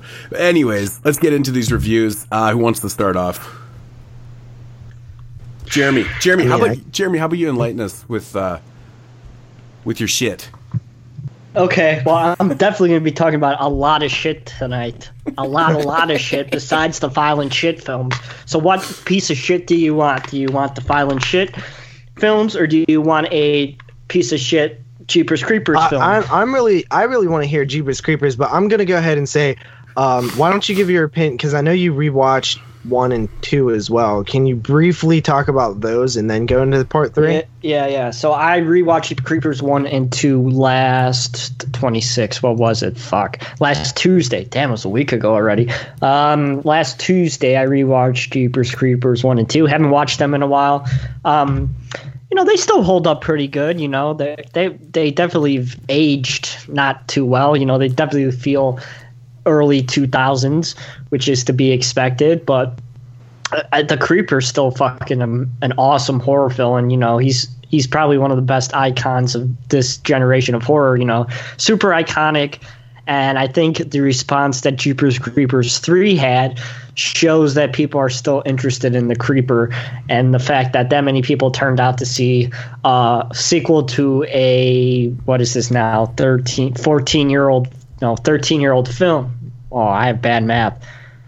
2003 14 year old film i think says you know something. So I, I like the setup in jeepers creepers 2 better than the setup in jeepers creepers 1 i think the story in jeepers creepers 2 has a lot more uh, exploration to go places basically because of the kids stuck in the school bus. I think it's a lot more interesting and uh, takes advantage of the creeper a lot better than just these two characters driving down the street. They're driving down the road and the creepers chasing them and they unfold what happens that we see in a lot of horror films. Doesn't mean it's a bad movie, but I just find the setup in Jeepers Creepers 2 better. Doesn't make it a better film. Uh, the character development in part one's way better than it is in part two, but as a story wise, I enjoy part two more. So going into Jeepers Creepers three, Well, what was your ratings on those two? all right, Jeepers Creepers one, I'll come in with a seven and a half out of ten. Part two, I'll come in with a seven out of ten. Weird. Didn't you just say you liked it better, but you gave it a lower rating? Okay. I like the That's story. that's how I rate too. I, I think I know what Jeremy Uh, likes part two a little bit more. It's probably the scene where all the boys are taking the taking a leak in the field there. Oh yeah, that's some that's some It Victor Salva harder shit than right a there. rock. I mean, it's, it's, I, it, it I can't mean, be I haven't coincidental. watched these films. it, it can't be. I haven't watched these. What? That That Victor he likes the movie? No, that Victor Salva like named his villain like like he's the creeper. I just find that just it, it can't be coincidental, man. It can't be. I mean, we know Well- that the boys taking leaks and shit is not coincidental. I mean, you wanted to see some leaking in there. I, I don't know. I mean, I, I mean, I, people take leaks in movies all the time. Like, yeah, but come on. There- there- Well, it- it pretty isn't- much anything. Uh, listen, anything he does is going to be automatically referenced to his uh, history. Which, like any any scene that he films, like there's going to be a scene in any movie that you can take and be like, oh, child molester would have done that for sure. Which is true. I mean, that's you open Yeah. yourself up to that when you molest a kid. Well, there's actually a I'm few saying, scenes. There's a few scenes. I can't remember them all right now. I haven't watched Jeepers Creepers two in a while, but there's a few scenes and like a f- like just obvious points where you can tell that you know Salva was there. There was a direct correlation with his real life and what he was putting on film there. Hundred percent, hundred Uh, percent. So Jeepers Creepers films, I love them. The first two, uh, I haven't watched them in a while, but I, I can tell you right now, I'd probably be close to like uh, nine, nine and a half on the on both of them. Um, so Damn, really? Nine nine and a half? the, the, I think they're truly scary movies. Like they're they're 100% terrifying. I to me, used like- to I used to actually not be a big fan of the second one. Um, but I got the you know Scream Factory put out the Blu-rays rewatched. I hadn't seen them in a few years, and I really actually gained an appreciation for part two. I actually thought it was pretty good. Yeah, you, I used to talk mad shit on it. I remember. Yeah, and then also I watched it. I just kind of watched them back to back one night. and I was like, you know what, this movie is actually a lot better than I remember it to be. But Ti- time does that, man. It really does. Like Yeah. I, I, I run into that a lot lately. I still think, you know, when, when you talked about, um, you know, the setup to Jeepers or the scene in Jeepers Creepers being, uh, um, I, what was it? Unsolved Mysteries. It was related to that real story that was on yeah, Unsolved yeah, Mysteries, yeah. and just the, fir- putting, the first Jeepers Creepers. yeah, the first Jeepers Creepers where there's it's a story. exactly like that, man. Yeah, I watched that again recently. And so I was thinking about that while I was watching. I'm like, damn, is that ever fucking creepy? Like, you know, no pun, pun intended, but it, that, that's really cool how that actually kind of went together. But yeah, I gained a big appreciation for part two. It's kind of good, kind of good. So let's hear about Yeah. part three. So go. So going into Spoiler Jeepers- low. Yeah, I'll try. So going into Jeepers Creepers Tree. so this movie, like I said, has and I did it on purpose, moods. I'm not that stupid. It has an this movie has an insane amount of hype behind it, which was surprised. Uh, I was, you know, surprised to see mainstream audiences flocking out to see this movie and selling out pretty much every screening that it had. Uh, so I was really surprised about that one, to be completely honest with you. So going into Jeepers Creepers 3, what can I say about this glorified Sci-Fi Channel original turd that is called Jeepers Creepers 3? This movie has some of the worst effects I've seen since Q2. There's one scene with an explosion that is so CGI, horrible, like 2000 CGI, that it just makes the movie look absolutely horrendously horrible. There's literally no fucking gore in the entire film. We really only see blood one time. And besides that, it it's it's this minimum gore, minimum creeper. And when we, when we do see the creeper, uh, you could tell that it's you know this movie's supposed to take place between part one and part two so it's like Jeepers Creepers 1.5 and uh, Mr. Creeper has gained some weight let's just say that um, he's a little bit heftier now than he was back in the day and uh, it's quite obvious but I had to Really? Go ahead. Okay, okay. So Yeah. he's gained, but doesn't this movie actually take place between the first and the second one? Is yeah that? that's what I said But so he's gained weight. I mean just because He's over talking time, about the axe. the actor I know, but it's just it's funny when you put it into the timeline, right? Like he's skinny, Well, then he's he- fat, he then he's ate, skinny. Uh, Justin Long. I know, but it's just like yeah so funny. it's just like Dr. Gordon saw 7 you oh know? my god, that's funny. but uh yeah he, he he's gained a little bit of weight since then but i do give him credit that they kept the continuity good in the in the time period you know everybody had flip phones and nobody pull out a fucking iphone to take photos or anything like that so i give him credit that they um they they kept on the track of following between the first and second films but the acting is really, really bad in this movie. It's really bad. Meg Foster's character, you know, I'm not going to bash her too bad, but she was really fucking bad in this movie. Like, just flat and generic, your generic crazy lady type of a character. It really fucking bothered me every time she came onto the screen. It's just like, I want to fucking punch this bitch in the face. she's just, she was just so generic. And you know the the the main kid and the girl figure that we follow they're uninteresting they're generic they're your typical sci-fi original type of characters uh, all cg no practical effects. Uh, the story's uninteresting. You barely see anything from the creeper. It's just a bad bad bad fucking movie. Um, which is unfortunate because this movie has been freaking you know been hyped up for so long that you It, know, it kind has to be a money thing, right? Like I was kind of like expecting more out of it, but then when I went in this and I saw literally uh, a Sharknado version of Jeepers Creepers, I was extremely disappointed. Um, some of the CG is really bad. I can't wait for you guys to see it to to understand what I'm doing. well, talking it does about. premiere on Sci-Fi at, uh, later at the end of this month. yep. So you guys will be able to see the So the- horrificness that is Jeepers So Creepers. the, so the creeper's like pretty much all CG'd. No, the creeper's the same, but it doesn't have like whenever he like does his thing where he puffs out his face like he does in the original. Like that's all CG'd. Yeah, yeah, like that's the yeah. top of his head, and like Oh, the so crows. That, the that- crows are CG'd. They're not even like real crows. The fire CG, like like I said, there's an explosion that looks like 2000 CG type of explosion. and it's like a long um, film too, isn't it? It's it's got a pretty. It's like hundred minutes, hour and forty minutes. That's crazy, crazy. Yeah, it's just not a good film. So uh, I guess check it out on Sci-Fi Channel. That's where it should have went in the first place. Um, not kind of. I'm not mad that I spent my money, and I know this movie has a lot of controversy because of Mr. Salva's uh, behavior. But I'm just gonna say fuck you all. I'm gonna review it anyway, even though I don't agree with what he did. But boys. I'm still going to tell you guys not to watch this movie because it's fucking horrible. So, 3 out of 10 for Jeepers Creepers 3. Y- to be Yeah, honest, and actually, there is a GoFundMe for the, you know, victim of this Victor uh, Salva. as soon as you Um, said that, I, th- I thought you were gonna say go You were going to say. Victor Crowley. Yeah, I thought you were gonna say- go fund me. I was like, oh my god. Uh, that's good though. That's good. So support. yeah, support what I, I can't remember that. I actually knew the kid's name. I can't remember now, but um, but getting back to Meg Foster, I never really honestly thought that she was a great actress in the first place. She's bad at this, man.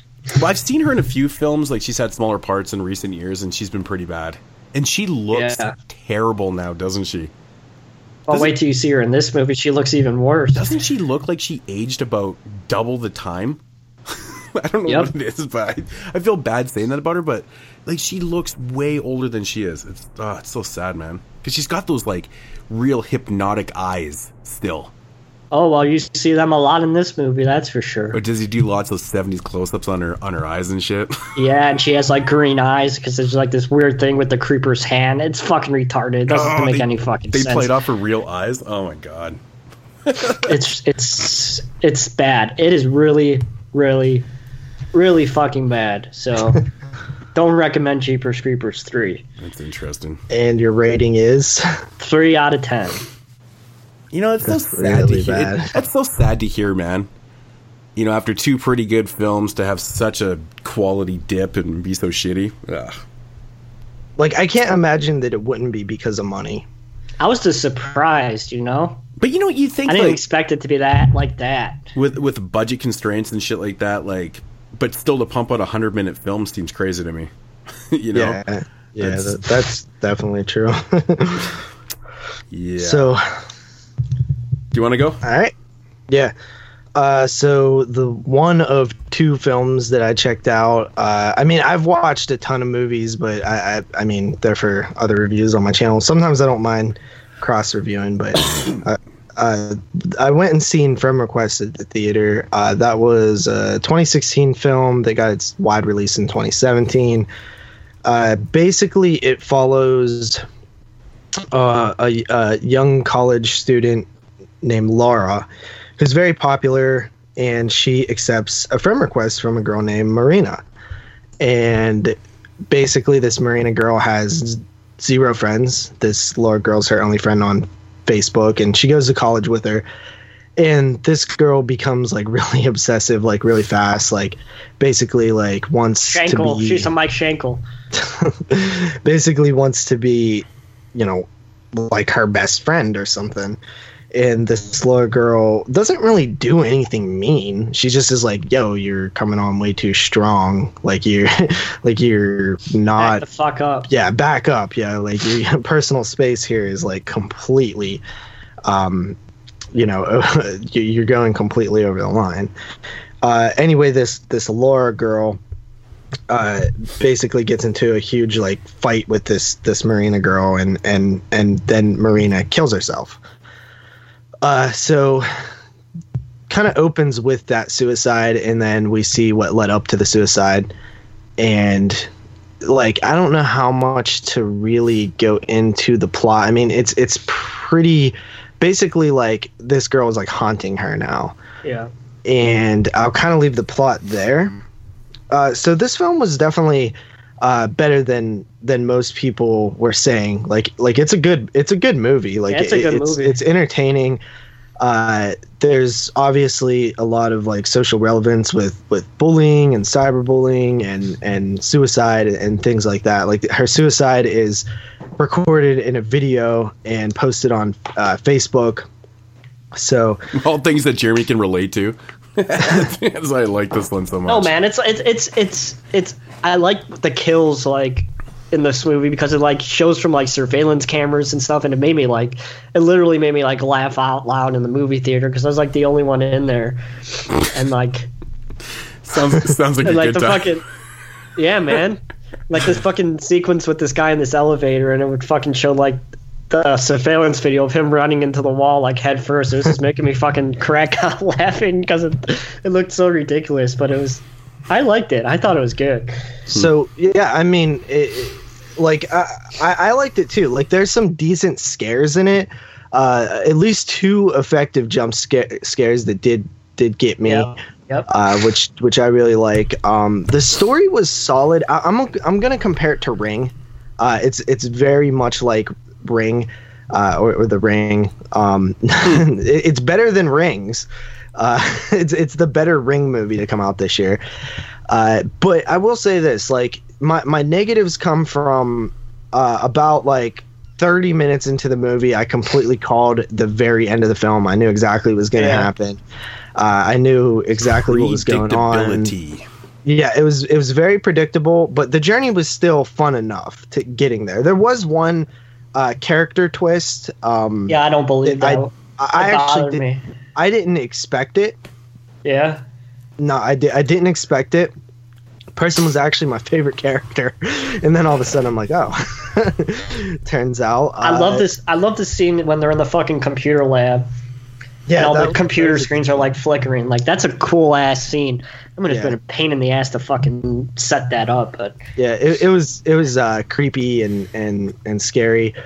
Uh, the only other main complaint i have is i thought the casting for the lead actress was pretty bad. Um Yeah, i didn't was- i didn't find her that likable and this character needs to be likable because this stuff is happening to her unjust.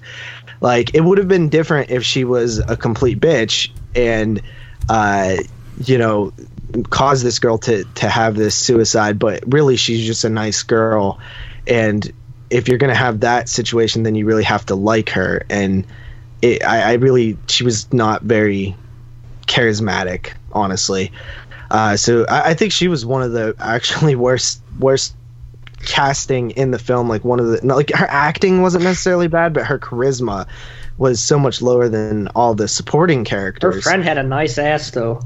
Yes uh, so I, I mean besides its predictability um, it is pretty effective in its scares uh, the story is not that bad uh, it's just very predictable uh, it's a, it's a w- well told story It's not as good as Unfriended and, and The Den, but it's still not, bad. At all.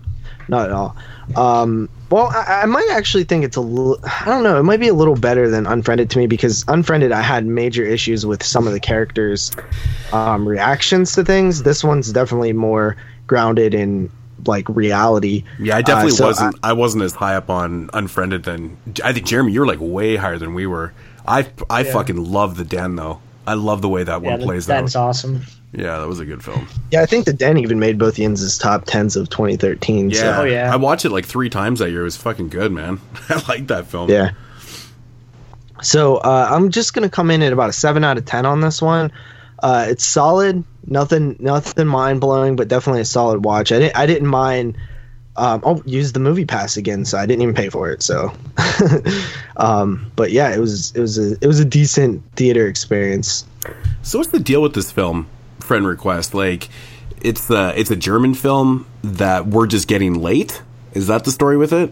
Because it's already German film? yeah. It's because like I mean it's, It's all already Americans. it's all well. I mean that doesn't mean anything, right? of course.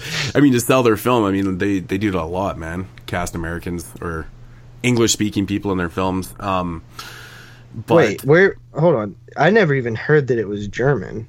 yeah, Is this true? Yeah, yeah. Um, but what's it like? It's already out on Blu-ray in certain areas and stuff like that. So why is because and I've even heard people say that they saw it last year. So Yeah, it is German. That's crazy. Yeah, I mean, I heard people say that they saw it last year, and it's already out on Blu-ray in certain countries, maybe in Australia. I, I'm not sure. I just saw a Blu-ray of it, but so Well, it was it was it was supposed to have a VOD release last year. It was Okay. like Oh, similar okay. to uh, the um, 48 meters down or whatever, where it was, which actually ended up getting a release and then pulled. Like it actually had DVD releases. Okay, yeah, Um, I, I knew there was a story with this one. I'm, I, I kept thinking to myself, going, "Why are we just getting this in theater right now when it's already out on Blu-ray?" And I was like, "This is fucked." So strange. Well, so most people seen it on pirate sites last year. Yeah. because it, it it did get close enough to a release to where it was it was put on the pirate sites and stuff, but Mm-hmm. It uh it, it it definitely didn't uh, like I can Dave swears that it did get an actual VOD release. I can't find any information on actually being released. Everything I see is articles um, from 2016 saying like Friend Request uh, was supposed to have a, a release uh, next month, but is is being pulled because uh, for a theatrical release. Um, so it never so played I- theatrically in any other countries last year. Well, I think. Well, I, think, I- I don't know I about think other what countries, happened is that maybe. they it's the same production company that released 47 meters down. So I think they were like, before we do this, what we did with that film, let's just rethink this and just release it theatrically before we change our mind, like with that movie. I think those guys need to get their fucking good priorities insight. straight. Well, no, no, no, no, because they they had they had a good point with 47 meters. Like like they looked at it and they're like, oh, this is getting a lot of like people were kind of excited about this. Let's pull it and and actually do a theatrical release. Like maybe put a little bit more money into it, a little bit more promotion, and maybe we could actually have a, a successful theatrical release. And 47 meters down did get a successful theatrical release. Like it, it made money. Yeah. Um, this film obviously did not work out the same. Yeah, yeah, interesting. Got a little, it's got a little history behind it. It, it just it was so confusing to me because I like saw the Blu-ray and I was like, what the fuck is going on with this movie? It's weird. So I saw the German tag on it and I was like, oh, okay, it's got to have something to do with that. But cool stuff. Um, would I? Do you think I would like this one? Mm, No. No. it's like urban, a modern urban legends. Yeah, yeah. Okay, I liked it. I gave it a seven and a half. interesting. Interesting stuff. Okay. Coolio. Um, yeah, first up here, man. Uh, brand new film. This one just came out. I believe technically the same release date as uh, as as uh, JP's review. Um, this one's from 2017 and it's called Happy Hunting.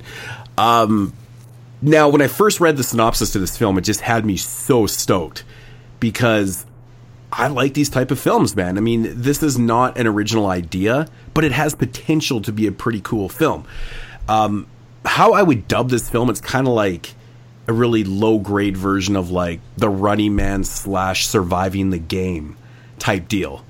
Um, so if you're a fan of like these hunting human type films, you know, it might intrigue you a little bit. But basically, what we have here follows our main character. Uh, his name is Warren, and he's basically a piece of shit. Um, he's a degenerate fucking drifter who's going nowhere in life, and to make things worse, he's a raging alcoholic, and he's got major problems. He's likes to drink, drugs. It doesn't matter. He's just got problems. He's going from place to place. So he ultimately ends up at his buddy's house in this small little kind of desert town, and uh, he kind of bunks up with them solely to kind of rip off his booze. And th- but the guy's apparently like recovered, but he's there ripping off his drugs and just being a degenerate type of piece of shit. So after a night of socializing, he wakes up the next morning and he's all tied up and bound and shit, and along with about four other people. And so what it is is that this town is all a bunch of degenerates themselves, and they like to actually abduct people and hunt them. It's what they do for fun because this town is kind of located in the middle of buckfuck nowhere. Um, it's more or less on the on the Mexican border, so they can kind of get away with this shit because it's like right in the middle of nowhere type thing. So that's essentially what they do. They they set these people free, and these degenerate fuckers go and hunt them and shit. Um, see, the catch with this film is that he is a raging alcoholic, and we know what happens to alcoholics that aren't drinking. They start to deteriorate, you know, like they start to shake. It can actually kill you. Like if you're a raging alcoholic and you come off the booze cold turkey, it'll generally kill you. The booze won't kill you. your heart will just give out on you and shit like that. So that's one thing was really bothering me with this film. They do play into it a little bit. So once he's out there and he's trying to survive the game, um, you know, he, he's showing signs of, you know, coming off the booze. He's starting to shake. He's getting all sick, but he recovers so fast at times. And it's like really fucking bugging me. I'm like, I know for a fact, I've seen people go through this before. This is not how it works. You'd be fucking literally dying on his back, if not even dead in like in reality. Um, but you know that wasn't my biggest problem with the film. It's more or less the setup. This it has a really choppy setup to it. Like, you know, one minute he's with his buddy, and next minute he's just bound. Like, there's like no there's no transitional period that would allow you to believe that this was going to happen type thing. It's just it just it things are happening so rapidly in this film. You're questioning everything that's going on. You're like, what the fuck? Like this doesn't even make sense, kind of thing. And then to top things off, one of the first kills happens and it's CG to shit. Like this dude gets a fucking bullet right through the eye. It's CG just shit, and I'm like, oh my god, here we go. So that kind of set it up for the rest of the film. The effects in this film were really bad. The acting actually was really piss poor too. There's a lot of bad sequences, a lot of action sequences that are shot really shitty in this film too. Um, you know, like when you watch old '80s action films, sometimes it's just you can kind of laugh about it, like the editing's all choppy, and you're just like, ah, that's not really cohesive with how that would have played out, you know, kind of thing, right? It's like a Children of the Corn 2 type thing. And um, but it happens so often in this film. You're just like, what the fuck? It's brutal, man. Um, so overall, man, the film just it's it's not good. It wasn't good. It wasn't enjoyable. I was really disappointed by this because I was loving the setup of the surviving the game type thing, but it plays out so shitty and it, it's unrealistic to the point where this dude would have been dead. Blah blah blah. And then to top things off, it has a really bad ending which sucked, which really sucked because it was predictable. You knew exactly where this was going, and it actually happened like that. So it just it did it did the film no justice. Um, not a lot of good things to, to report on this one. I kind of like the setting. The town seemed a little bit unrealistic where it was because there's a lot of people there, but there seems to be the way they set it up. There's nothing around forever, and I'm just like, kids, this doesn't make sense. I mean, anyways, I'm coming in about a four out of ten on this one. I did not enjoy this film whatsoever. Very, very let down by a hunted human film, man. JP, don't check hmm. it out. You won't like this. Huh. Yeah. I, I mean, what was the title of that one? Happy Hunting. Yeah, I don't know. I with the title "Happy Hunting," not knowing anything about it, is it? It's from this year. Haven't heard anything. I wouldn't expect for it to be that good, honestly. I read the first. But you said lines. that about Landmine Goes Click, and you were surprised. I mean, that's true. I'm just saying, like, I wanted to do this one because just in case, so you didn't watch it. I mean, I guess I could have just told you too, but I know that you like these surviving the game type films, and some of them are pretty yep. good. Some of them are pretty good, you know, and but what I meant by the running man, like the town is all in it, to, in on this thing, and it's kind of run by this like real piece of shit sheriff and stuff, and he kind of acts as the game show host, and but he does it really poorly. you know, like the yeah, production see, value. everything you're saying about the film makes me think that I would hate it. oh, dude, the acting really, really. It, it's discouraging when you're watching it because you're dealing with a really serious issue, and like the way people are reacting to things, you're going, no, nope, this, yeah. is, this is ridiculous, and that, it's totally that, off-putting. That type of stuff kills movies for me when yeah. when I feel like it's sh- playing ridiculous when it should be serious. Oh fuck, I hated it. it wasn't good. All right, Jeremy, back to you. Back to some more shit. and this time we'll be talking about defiling shit. And this comes courtesy of my good friend that no good son of a bitch motherfucker Jerry. Uh, violent shit from the year, violent shit one and two. Gonna do two and one because there's not much to talk about these movies from the year 1989. This movie has no plot whatsoever. I'm not even fucking joking. Like, there's literally maybe like 30 lines of dialogue in the entire 73 minute running time. The other uh, time is just spent watching people get murdered in glorious ways, uh, mainly chopping off their dicks and eating them, or pulling out their dicks through their body somehow, and then eating them.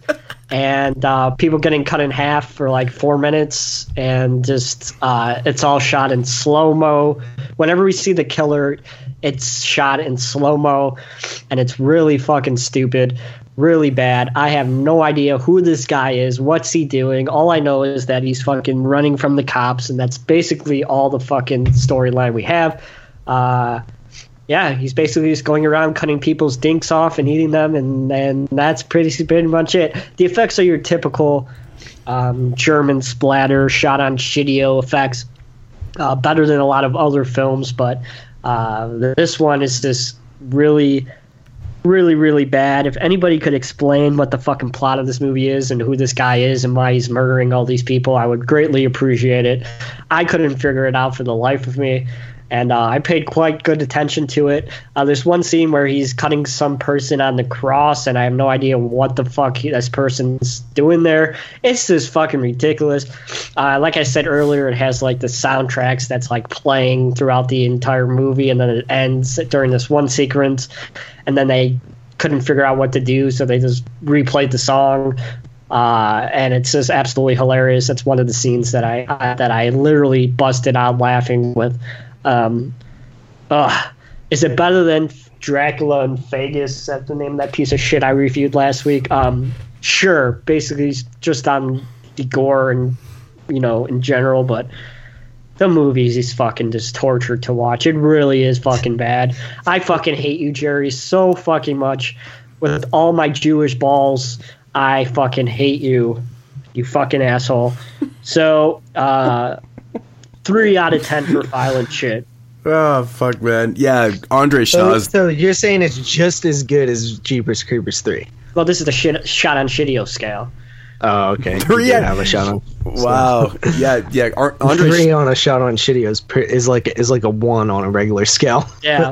Andre Schnaas, the director of the violent shit films, actually stars in that film. He plays Carl the Butcher, the guy that's going around doing the killing. Is that his shit. name? Because nobody ever says it throughout the entire film, besides on the opening credits where it says I don't this even- dude as Carl the fucking Carl the Butcher. butcher Yeah, yeah. butcher shitter is what he's fucking called. Like nobody ever says his name in the entire fucking movie. So I had no idea that's what it, what his name was. so now we're gonna jump three years forward into Violent Shit 2, Mother Hold My Hand, from the year 1992. So this movie takes place. This one's better. It is better, but it still has this. The effects are better in this movie, but it's just like the same pointless murdering spree. But this time we follow. Uh, what's his name? Carl the Butcher. Is that his name? We follow his son, Carl the Butcher Jr. It is Carl the Bu- Uh, Butcher Jr. Yeah. As he continues his father's legacy because his father dies in the first one. Not a big spoiler because you're never going to want to watch these movies anyway. But um, this one has your typical, um, as I've figured out as I've been watching these movies, unfortunately, it has your typical uh, handgun hand explo- head explosion scene that we saw in The Burning Moon. Uh, it's just hilarious watching people's heads explode with a handgun shot to the head. Uh, has this one scene with the staple gun that's actually pretty nasty, and the effects is actually pretty good. Uh, but this one definitely uh, steps it up on the effects. Uh, I have no idea if Violent Shit did well in Germany, that he was able to get more money to do the sequel, and he was able to put that into the effects. But basically, it's this um, the fuck's his name? Carl the Butcher Jr. just going around. Same thing as his dad, father like son, for some reason that we don't understand why his son has to kill everybody too. Uh, but he just goes around like on the countryside roads in Germany and he just kills random people in horrific ways. And uh, it's five minute killing sequences of bullshit, just like the first movie. It's fucking stupid. Absolutely stupid. Why am I watching these fucking movies? Why? I don't understand why Steve likes these movies. I don't understand why anybody would fucking sit down and watch the movies. these are- They're so bad. I am not looking forward to Violent Shit 3 Infantry Just fun. of Doom from They're year just- 1999. Maybe a seven year break made the movie better. I highly fucking doubt it. But uh, I guess Carl the Butcher Jr. and his father uh, rises from the grave in Violent Shit 3. So hopefully they can start killing people together in bullshit ways.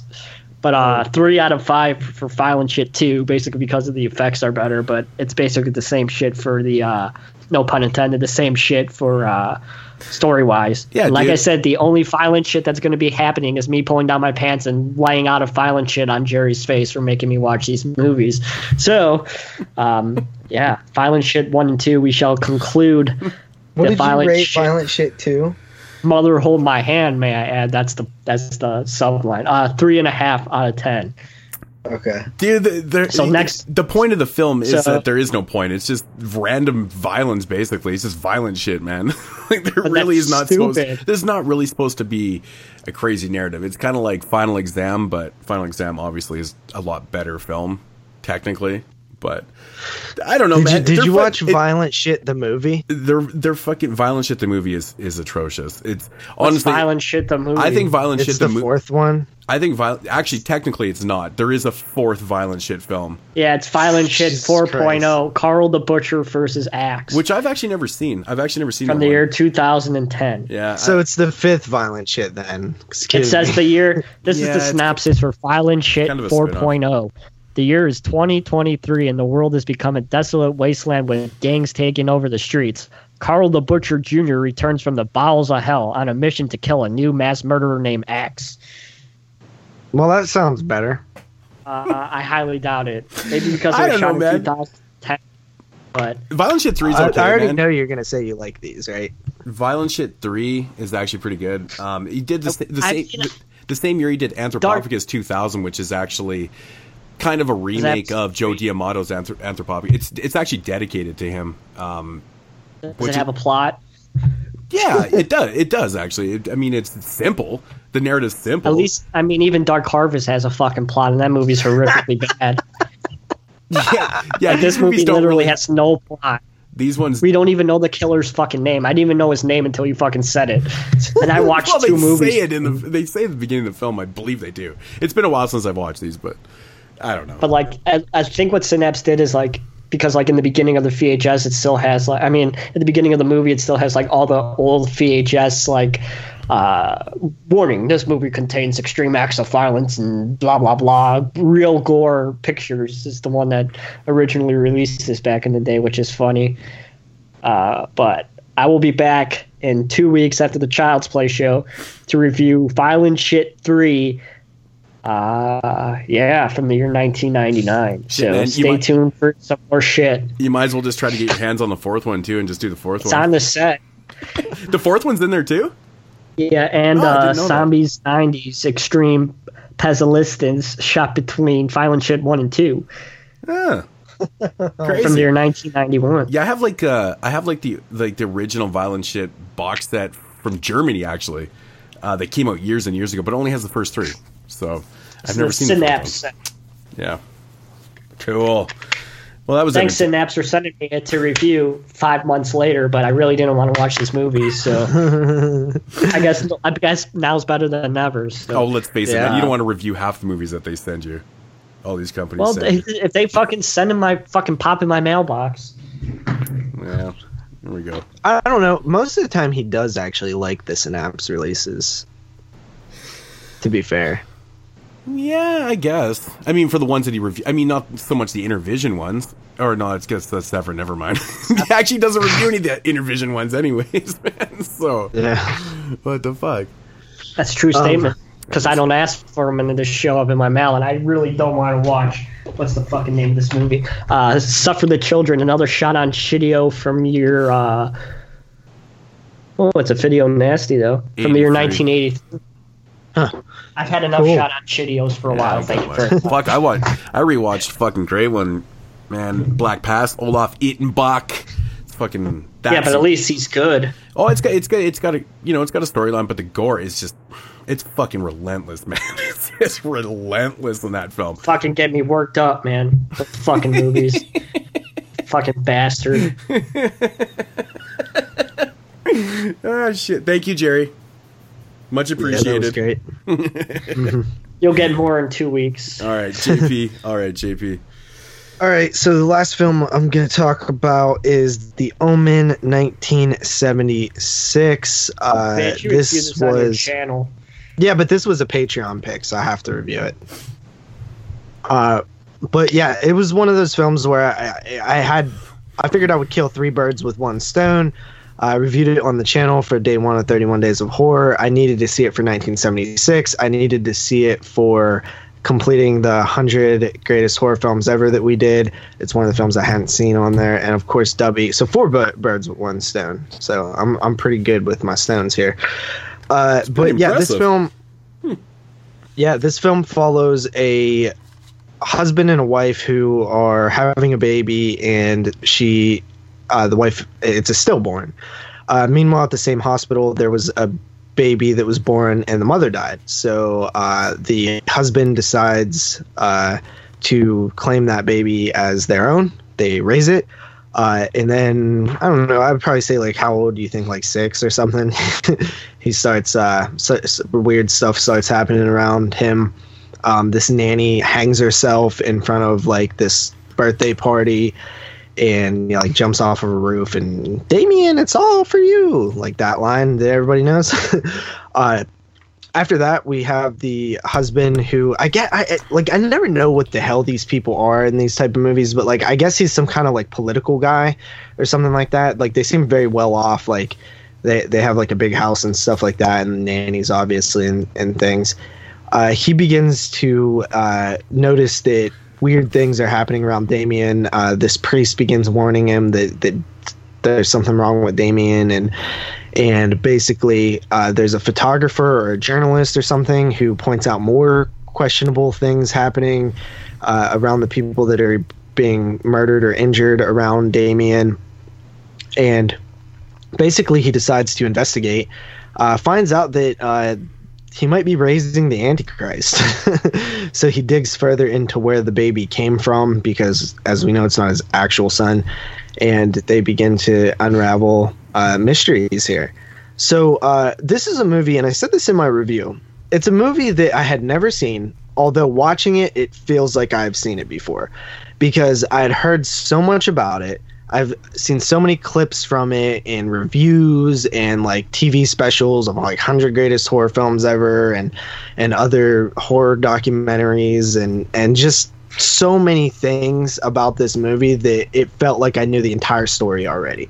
So it felt like I'd already seen this film when I was watching it for the first time, which happens a lot with classics like I've never seen The Sixth Sense, but I bet you when I eventually watch it, it'll feel like I've already seen it. Uh, so it, it happens from time to time with these type of movies. Uh, the Omen is definitely uh, a very well made film. Uh, the production is is way above standard. You know what I mean when it comes to acting and set pieces and just the the the height of everything is really big. You know, it's just a movie that oozes, you know, skilled people and uh, it, it, it definitely works. Like it, the the scene with the nanny is fantastic. Like I, I knew that scene already, but it was it's very very good. Like it's so creepy. Like I don't know, hangings in general are creepy. You know, Suspiria comes to mind, but like when you see somebody just hang themselves, it's just it's just t- like unsettling as hell, especially in front of a bunch of people. Um, very unsettling. Uh, I, I think that I was ex- I wasn't expecting the level of violence in this film. Like, I mean, there's like a a, a murdered, miscarried type baby thing that happens. There's a decapitation, obviously the hanging, um, potential child murder. Like, there's there's a lot of violence that I wasn't expecting for a film like this, honestly, and that was surprising. I will say that I was expecting Damien to actually be more like involved in what's actually happening. Like it's more that things are happening around Damien than than anything he's actually doing, which is kind of weird a little bit. I wasn't expecting that, I guess. Uh, there's there's a good scene where they they kind of unearth a a child's corpse and stuff like that that I thought was pretty good. Overall, um, very solid movie. It did not blow me away like I, I guess maybe I would assume that it would, but it, it was still it could be because I feel like I've seen it already, even though I haven't. I'm coming in at eight point five out of ten on The Omen. Yeah, man. Richard Donner, who directed this film, is responsible for directing, I think, our favorite non horror film of all time. Yep. Yep. The fucking Goonies, man. Isn't that crazy? Yeah, he Goonies. directed like It the is crazy. Omen. I think he directed um, Superman. I know he did. Two, yeah, he did Superman one and two. Um, he's got actually quite an interesting filmography. But yeah, I've always liked the Omen. I think I, I've always said, man, that the decapitation scene in the Omen is like one of my favorite scenes of all time. I just love the way that thing develops and the way it, it goes down. I love that scene, man. It's fucking. It honestly was unexpected. Like I didn't what- expect them to do a full blown decapitation. I know it's great the way it happens, though, right? And then the head and oh, I, I don't know, man. I've always loved that scene. It's one of my favorites. It's great stuff. But what was that? Eight and a half out of ten. Yes, sir. Okay, Coolio. Um, yeah, getting into ah, another review here. Um, also from 2017. This is one that recently got uh, released, also, um, and it is called Cabin 28. I wanted to check this out, man, because I knew a little bit about the the real life story. Uh, it's actually based on these murders that happened in um, uh, what's the name of the city? I think it's Keddie, Keddie, California, in 1981. Uh, about this family that um, that got murdered in their in this cabin, and the ultimately the uh, the murders are still unsolved to this day. Uh, so they made this film about it called Cabin 28. That's where it happened in Cabin 28. Um, so it's basically about this family that's vacationing, and you know some people break into this house and they end up killing the mother, uh, the the son, a daughter, and then another daughter ends up going missing, which they end up finding her skull three years later.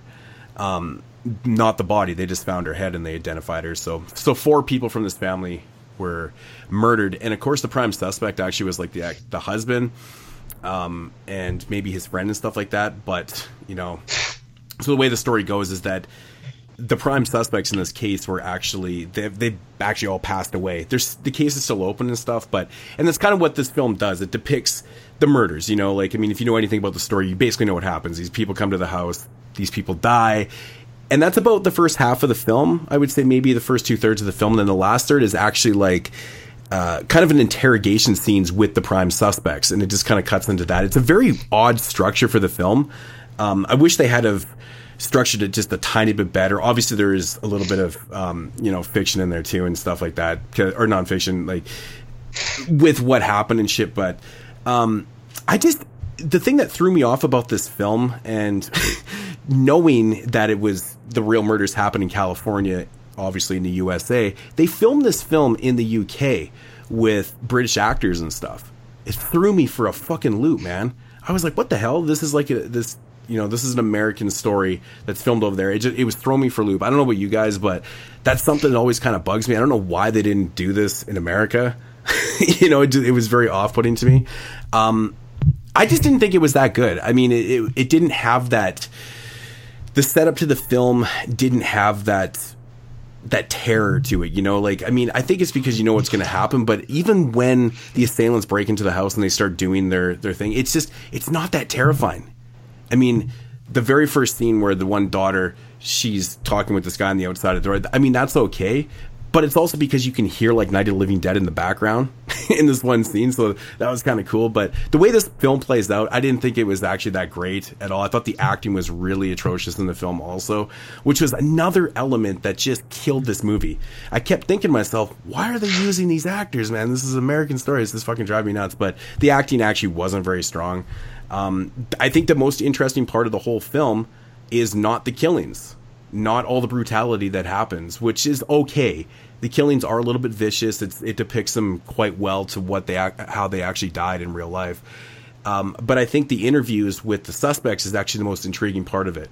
The one character who was the main suspect, the interview in the film is fantastic. It's definitely the best part about the whole film. So I don't know. I mean, that's what you would have to look forward to, I guess. But Cabin 28, man, I I can't really recommend this. It's pretty damn average.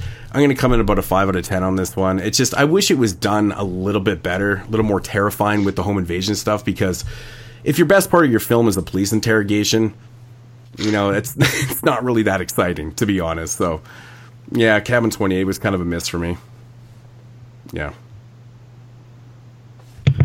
Stop watching shit 2017 films. I, I, I just want. I, I'm it- watching. I'm watching like nines over here, and you're watching like fours. Well, I've seen most of the ones that you've seen too, but I mean, I'm trying to look for other ones that I haven't heard people talk about. So maybe I can find that one gem in there or something like that. But and plus I knew about this story, so I wanted to see how it was going to play out on screen, and I was it just didn't really work for me at all, man. Like you should have been watching Gerald's game instead of this shit. Gerald's game is it on Or is, is or it, American Vandal. is it on? Um, Amer- you know, I was actually Netflix? gonna I was actually gonna put that on the other day, but. I'm waiting for a time where I can just kind of sit down and marathon it. I think I'm gonna Oh, like it's it so so good, much because if it had, so funny. Yeah, I think I'm gonna like it so much. I want I want to kind of marathon that shit. But um, yeah, Oh, Gerald's game is on Netflix. it. I wonder if it's on a Canadian Netflix. We always I'd hope. fucked- For, so it's a Netflix original. Yeah, we should get it then. I know sometimes we get fucked on those. You know, those things ugh, drives me nuts. But yeah, cool. Uh, Jeremy, All right, last one. I guess this will be a pick of the week, even though it's not really that good. Well, it's okay. It's better than the other shit I've watched this week. Uh, comes from the year 2017 from our good friends at Dark Sky Films. And it's a film titled It Stains the Sands Red from the year 2017. Now, this is another zombie movie. I've talked about a billion times on the show that bear with me. Uh, that I uh, am not a fan of zombie films. I really don't like them that much. I don't find them interesting or anything like that. So, uh, but this one was a little bit different. I was a little bit curious about this one because the setup is very interesting, and it can only be pulled off by a actress that does a really really good job at the character. Uh, our main character. And while I think this main actress does an okay job, I think that they could have probably found somebody a little bit better for the role, and the film would have uh, succeeded a little bit more. But we follow Molly. Molly is a uh, she's like a stripper type of a character, and one day she's traveling along the road with her boyfriend, fiance, whatever the fuck he is, and they get uh, reared off the road by uh, she's gonna puke, so they pull over. She pukes, and then her car gets stuck in the sand, and her boyfriend ends up getting killed by the zombie. It's not a spoiler or anything like that. It's on the fucking back cover of the box. So Molly is basically now by herself with this one zombie, and she is uh, basically walking through the desert as the zombie is behind her. And she could rest and things like that, but the zombie doesn't need to. So it's always like a cat and mouse game of if Molly is uh, far ahead than the zombie, she's able to rest. But if she takes time, uh, he's going to catch up because it doesn't need to stop it to rest. That's a really interesting idea. Uh, it's a really original idea, actually. I, I kind of really enjoyed that aspect of the film. But the problem is, we spend so much time with this character that I feel like it it she's not that uh, developed as a main character uh, because there's nobody else besides her and the zombie following her. So there's nobody really that she has to bounce off uh, from. So she we're stuck as the audience in her mind with her feelings. And I just feel like as an actress, she doesn't pull off the role that well. She's not a bad actress by any sense, but I just feel like this is a role that is uh, suited for somebody that's a really, really uh, well first actor in the sense that she's basically not having anybody to play off of. Um, then we get to the uh, two thirds mark of the film, and that's where the movie starts to go for me. Uh, some. Uh, you know, uh, decisions that she makes doesn't really suit up to what she is as a character. It just has like this tonal shift at like the 60 minute mark that that really doesn't make sense uh, because of the way that the film uh, has played out up until this point. And it really, really hurts the film, in my opinion. Just like uh, the girl with all the gifts, I feel like the ending is just uh, really, really uh, blatant slap to the face of the audience. It's not a good ending. Uh, it's not believable whatsoever and I really, really wish they would have tried to um, develop a better ending that would suit the character's story arc. It really, really hurts the film quite a bit. Uh, it really actually doesn't make any fucking sense. Uh, they pull a Walking Dead Hershel move in this film as well. If you guys are familiar with that film, I don't understand how that works, but it does. But overall, it's a really, really interesting idea. But I feel like this film would have benefited from being a short. Uh, I really feel like if it was a 30 minute uh, short and they were able to condense some of these scenes up and uh, cut them and trim them, it would have been a much more concrete and interesting thing to watch. But the fact that it's 92 minutes of just this girl walking through the desert as the zombie is chasing her, there's really not much going on. And it's really not an interesting thing to watch after a while. Like it's stale extremely fast.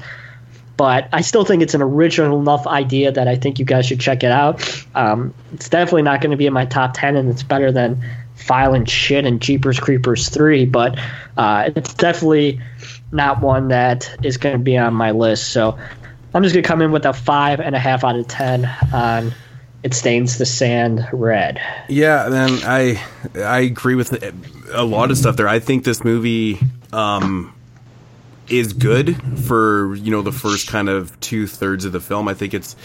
I liked it though. I, I, you know, I agree that the main actress was not developed at all. But I mean, it's pretty tough to kind of develop that character given the situation that you're presented with, right? You know, for the plot. Yeah, Like, yeah. I, I don't know how you would actually develop her, but you kind of you learn things through her emotions uh, and her kind of you know her flashbacks and memories and stuff, which which kind of helps. But the the turning point in this film is so out of left field and doesn't make sense because I, I feel like the relationship that she started with the zombie, you know, to to to go to that level. And then it ends though. There's there's no know? development there.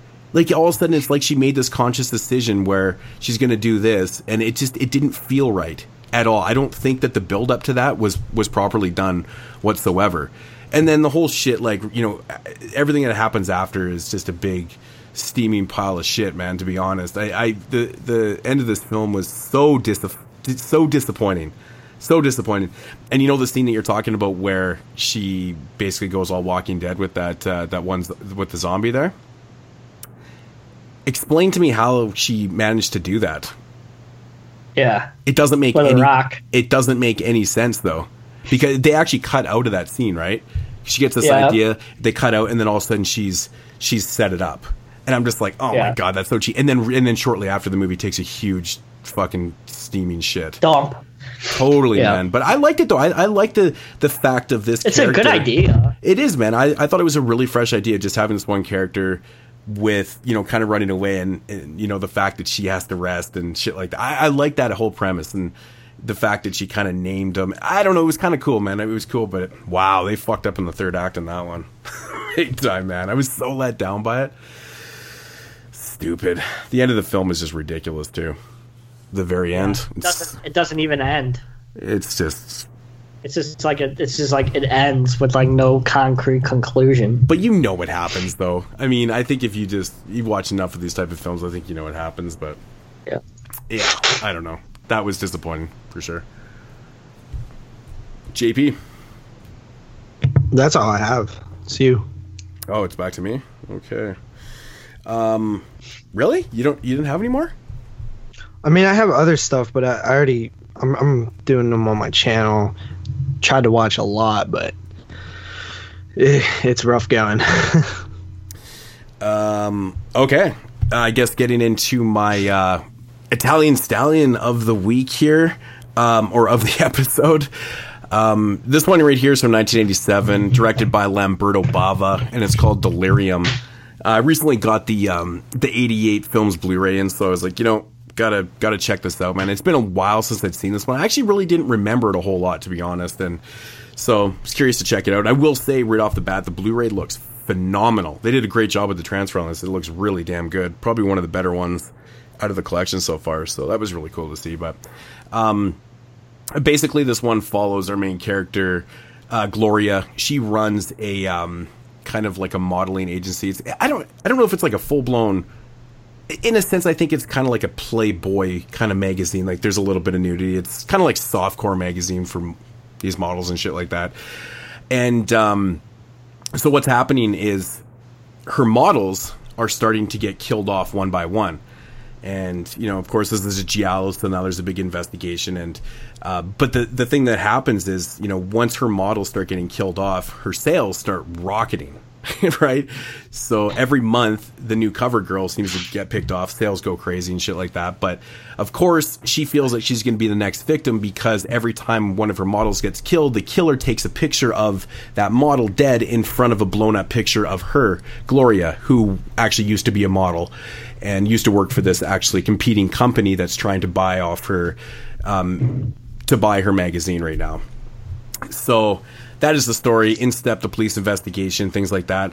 Um, this it's it's a fun film, man. It's a fun film. Uh, it's it's actually really what you would expect it to be. It's pretty sleazy. It's not over the top sleazy though. You would expect with a storyline having to do with kind of soft core stuff that would, there'd be like a lot of sleaziness going on. There is, but there isn't. Um, you know, uh, I got to say, man, Serena Grandi, she, the the chick that plays Glory in this man, whoa, man, she's got like the nicest set of titties ever. It's fucking awesome. Uh, another really cool addition to this film is Daria Nicolodi is in this film too, which we all know her as uh, Dario uh, Dario Argento, Asia Argento's mom. Um, so this is the longtime partner of of Dario Argento. Uh, she plays the assistant to Gloria, which is very cool to see her in this film. I, I, always love to see her in Italian film. She does a great job in this one. Um, my biggest problem with this film is actually more or less the kills in this one. Some of the kills are on screen, some aren't. Uh, I think that Lamberto Bava kind of missed the boat a little bit with some of the kills in this one because I think it would have added that element that it needed to have. I think having some of the kills off screen weren't it just it doesn't do this film justice whatsoever. You really need to exploit those those models and kill them off in the way on screen. It, it, needs to be a little bit more powerful and stuff. That's kind of like my biggest complaint. But I do like the development in this film. It's actually quite interesting because you know they set it up with this competitive magazine. You know her. You know her, um, you know th- her competitor. You know, so you're automatically thinking it's got to have something to do with her does it or not. You know, like you're kind of leaning towards this. So the development's pretty cool. It keeps you guessing throughout the whole film. Um, pretty awesome stuff. But yeah, man, very, very awesomely driven by Simon Boswell's amazing score on this. He, of course, did Demons and Phenomena among films. He's worked on hundreds on hundreds of films, but he did the scores for those respectable films. But the, this movie just when you watch it, it's so 80s. It's so 1987. Like just the outfits, the just the whole aesthetic of her house and the model agency, everything is just so fucking 80s. I absolutely love the look of this film. Women are absolutely beautiful. It's great to look at. Story's pretty damn cool. It's got a pretty interesting ending. Actually, the ending is definitely not what you expect it to be, in my opinion. I don't think that you would guess this ending whatsoever. In fact, I hadn't seen this film in so long I forgot who the damn killer was, and I didn't even figure it out until they showed who the killer was. So that's always a good thing, I guess. Um, I really enjoyed this one. Seven and a half out of ten. Check out Delirium. This is again the Lamberto Bava film. I know there's like a ton of films named Delirium, so if you want to check it out, make sure it has Lamberto Bava's name stamped on it. Um, good shit, man.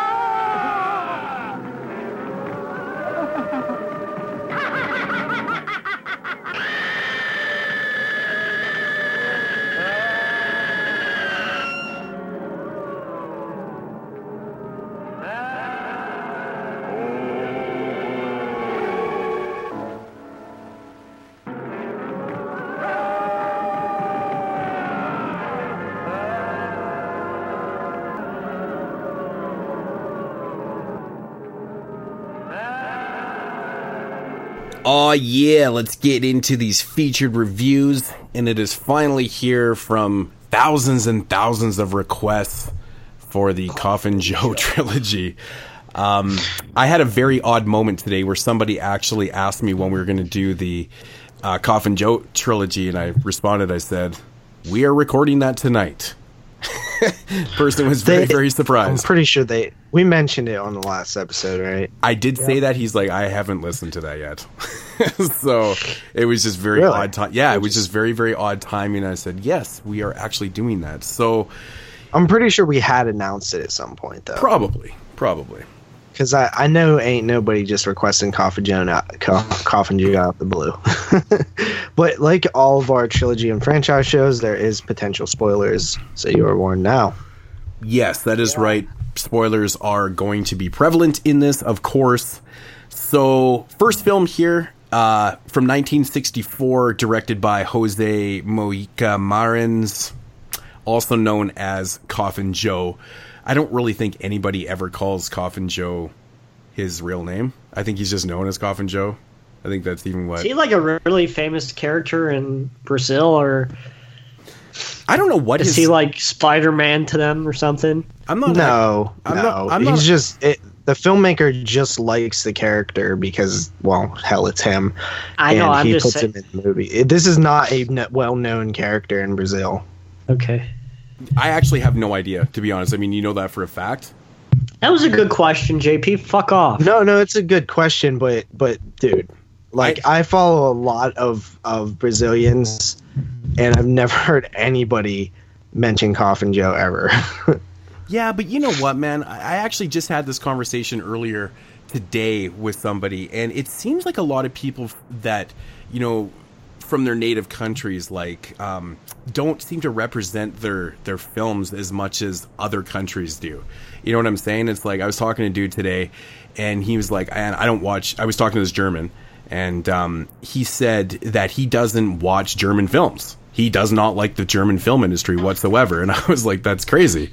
right? And then on the flip side, we've had you know like look at Charlene from the now imploded um, Cinema Attack, who doesn't like French films, you know? And like, I th- I've seen this be a prevalent thing with people like from their native countries and stuff. I've heard you know Canadians. I don't like Canadian films. It's- I don't know what it is. Well, I- if it's to be cool not to like your own country's films, or I don't know what it is, but well, uh, people in the U.S. do that all the time. It's well, there you go. There you go. And it, it, it's prevalent. Like, I was very shocked to hear someone say that, like, you know, the, the dude from Germany is like, I don't like German films. They're, they're, they double their shit and stuff. And I'm like, wow, crazy. So, who knows? Maybe it's the same thing in Brazil. I'm not 100% Well, sure. I'm not saying that. Like, I'm not saying that cinema fans and genre fans are not big on Coffin Joe. I'm just saying it's not like Spider Man. no, no, no. But I, like, I would, it's I not would, a big thing. I would actually like to know because I have watched his documentary before. I can't quite remember it. Um, to know what his status is in Brazil. You know, I mean, who knows? I mean, there's not a whole lot of major, major famous directors that have come out of there. Um, I mean, there is, but there isn't. You know, it'd be interesting to find out exactly what his status is there. I mean, it's obviously I mean, I'm sure he's beloved by genre fans. I mean, I doubt Yeah. like the people in the favelas are like fucking Coffin Joe or Juan Mark Waquays or whatever his name is. I mean, he's obviously known enough. I mean, he's still technically kind of in the business. I mean, he made Embodiment of Evil just a few years back, you know, kind of thing. So his career spawned over 50 fucking years. So he obviously does well enough that. yeah, but have- I guarantee you that these films do not have a budget. You know what I mean? Like, I'm sure he would be like, "Oh man, I wish I could have had more money." no, but it's still the fact that it's not even a budget thing. It's more the fact that he's still making films in general. I mean, there's obviously some Yeah. type of audience. yeah, that. I mean that's awesome. Yeah. Like, I think that's great, but that's you know, I, I guarantee you a lot of the people that are that support that guy is from this country. who know? Probably, probably. I, don't even know. I I would be. I don't even know if uh, if there is a release for this film in in Brazil. Brazil's a poor country. Oh, You know what I mean? yeah. Especially right now. I think they're going through some tough shit. Well, they always Brazil has Um, always been it's always had its problems. It's always had its dictatorship problems, and and, and I mean, it's and that's actually that's good to note because that's kind of what these films are about. These are like a big fuck you to Brazil and the politics and stuff, right? Um, but yeah, let's get into At Midnight I'll Take Your Soul from 1964. Um, quick little synopsis here. A gravedigger pl- prowls the city in search of a female to bear him a son. That's actually a really good depiction of the film. That's exactly what he's doing. Um, yeah, man. Guys' thoughts on the film? So first of all, I was like, I like, I forever I've known about these films. I never wanted to check them out. It's one of those cases where I thought the title was stupid. Um, it just seemed silly to me, uh, and um, I knew I would eventually see them. I just wasn't like in a rush to see them. Uh, they they actually surprised me in terms of like what they were actually about. Like I, I Yeah. expected it to be like cheesy or something, but um, good old coughing Joe. Um, every time I say coughing, I just And he think goes that up he's there, like bro. coughing, like. um, but yeah, so one thing I, I mean, I was expecting like way shittier quality than it actually was. Two, I was pissed that all three of these films were subtitled. I really was not in the mood to watch subtitled films, but um, it didn't it didn't affect my viewing experience. I just didn't feel like watching subtitled films, and uh, these are obviously uh, I- apparently this is the first horror film out of Brazil. Yep. Yes, that is correct. That is correct. But, and you know, the interesting thing about watching these films with subtitles is that you know a lot of these type of films you could kind of you know half-ass read them and kind of get the whole gist of everything. But there is a lot of dialogue that's actually meaningful in these films too. It's you know it's pertaining to what he's trying to say within these films too, right?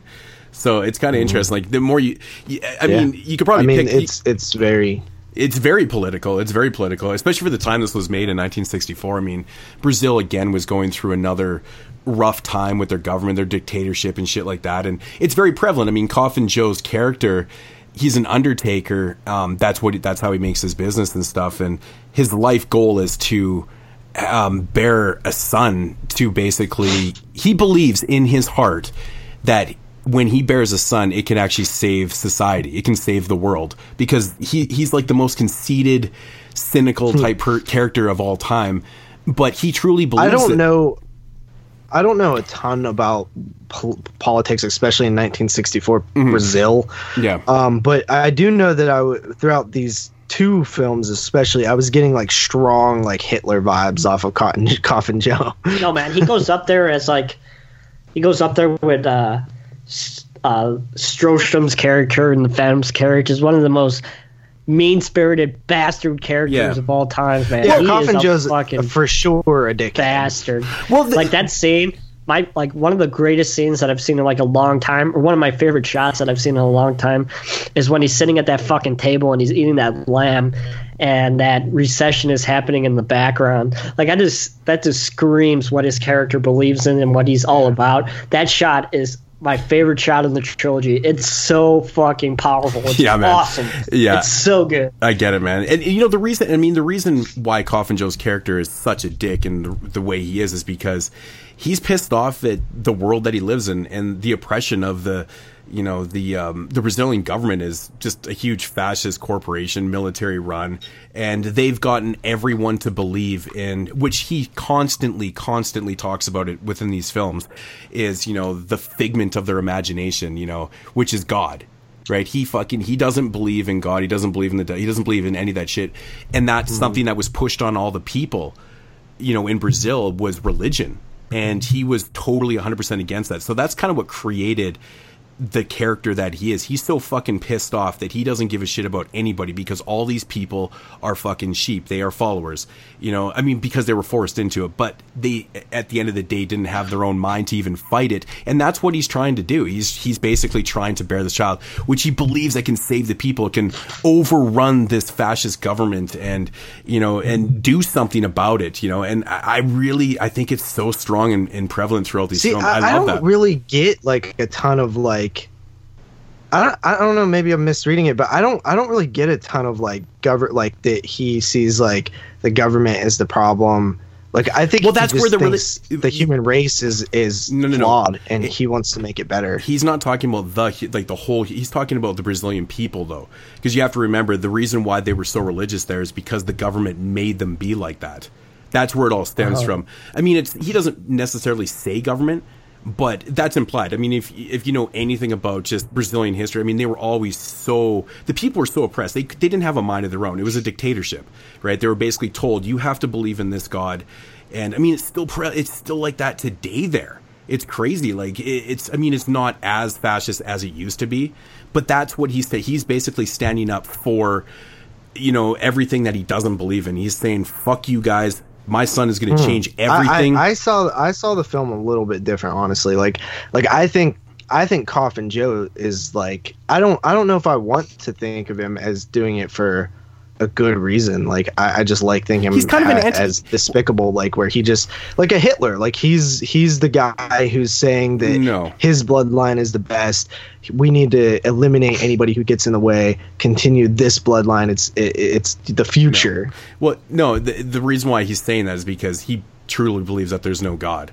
And he's like everyone else. He's like, my son, he's going to take over and he's going to tell everybody that, you know, believing in this, you know, this figment, you know, in this fucking phantasm, you know, and it's just not real. It's not reality. You need to stop dealing with that shit, man, because it's fucking up your whole your whole ways.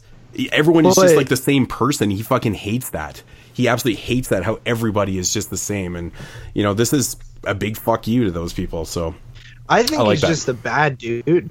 He's an- honestly. he's an I think- anti-hero. I think, he's He- just a bad dude. he theoretically is an anti-hero because I mean, let's face it, he does evil bad things. I mean, he's he's raping and killing and you know, he's going about his ideas in a bad, mean, evil way. Like yeah, there's no questioning about that. I mean, you don't just you don't just kill your wife because she can't bear a child by, you know, killing her with a spider. They kill everybody I, else's I do not see him as an anti-hero at all. Like not even the slightest. Well, this is what he's trying to like. He's trying to be a hero by burying a child. That's essentially what in his mind, you know. yeah, in his twisted mind, mm-hmm. which he's wrong. Yeah. Like I'm not. Well, I- obviously, like, I- obviously, he's not going to change the whole system, the whole oppression that you know the Brazilian people have been, you know, dealing with for centuries or for like hundreds of years by burying a child. I mean, it's the idea is ludicrous, but in his own mind, that's what he truly believes, which is crazy. That just adds to how nuts he really is. But the, the subtext is there. The subtext is there. It's all about trying to save the people at the end of the day. I mean, if I don't can- know. I, I I don't I don't see the film like that. I look at the film like uh, there's this character who is very very much an asshole. Like he he's he's blatantly blaspheming, right? Like he's blatantly uh, doing all these things. He's eating meat on the holy day. Uh, he's raping. He's killing. He's he's uh, doing every despicable thing that you can. He's prideful. He, All the all the all the religious things that say you shouldn't be like that. He is that. And then pre- prevalent throughout all of these films is a strong religious foundation. And I think that the story is more about a non-believer somebody who is purposely blaspheming being sort of um you know th- like punished for it and and it happens in all three of these films and i think that the the filmmaker like you look at this film and you're like oh man it's so anti everything like it's it's such a bad bad movie it's violent it's but the end message is coffin joe's bad and he's going to hell and if he did and if he did believe i think the filmmaker is very religious Well, you one. see that in the second movie, you know. Yeah, I think the filmmaker is extremely religious, I would guess. And he's he's acting out these fears, these uh, I almost get like a Guillermo del Toro type of vibe off of him, where he's like he's he's he's he's showing you an illustration of these hells, of these scary things, of these ghosts coming back to haunt him, very much like something like um uh what, what the, a Christmas Carol. Like it's it. I think it's amazing, but I think it's amazing for a different reason than you do.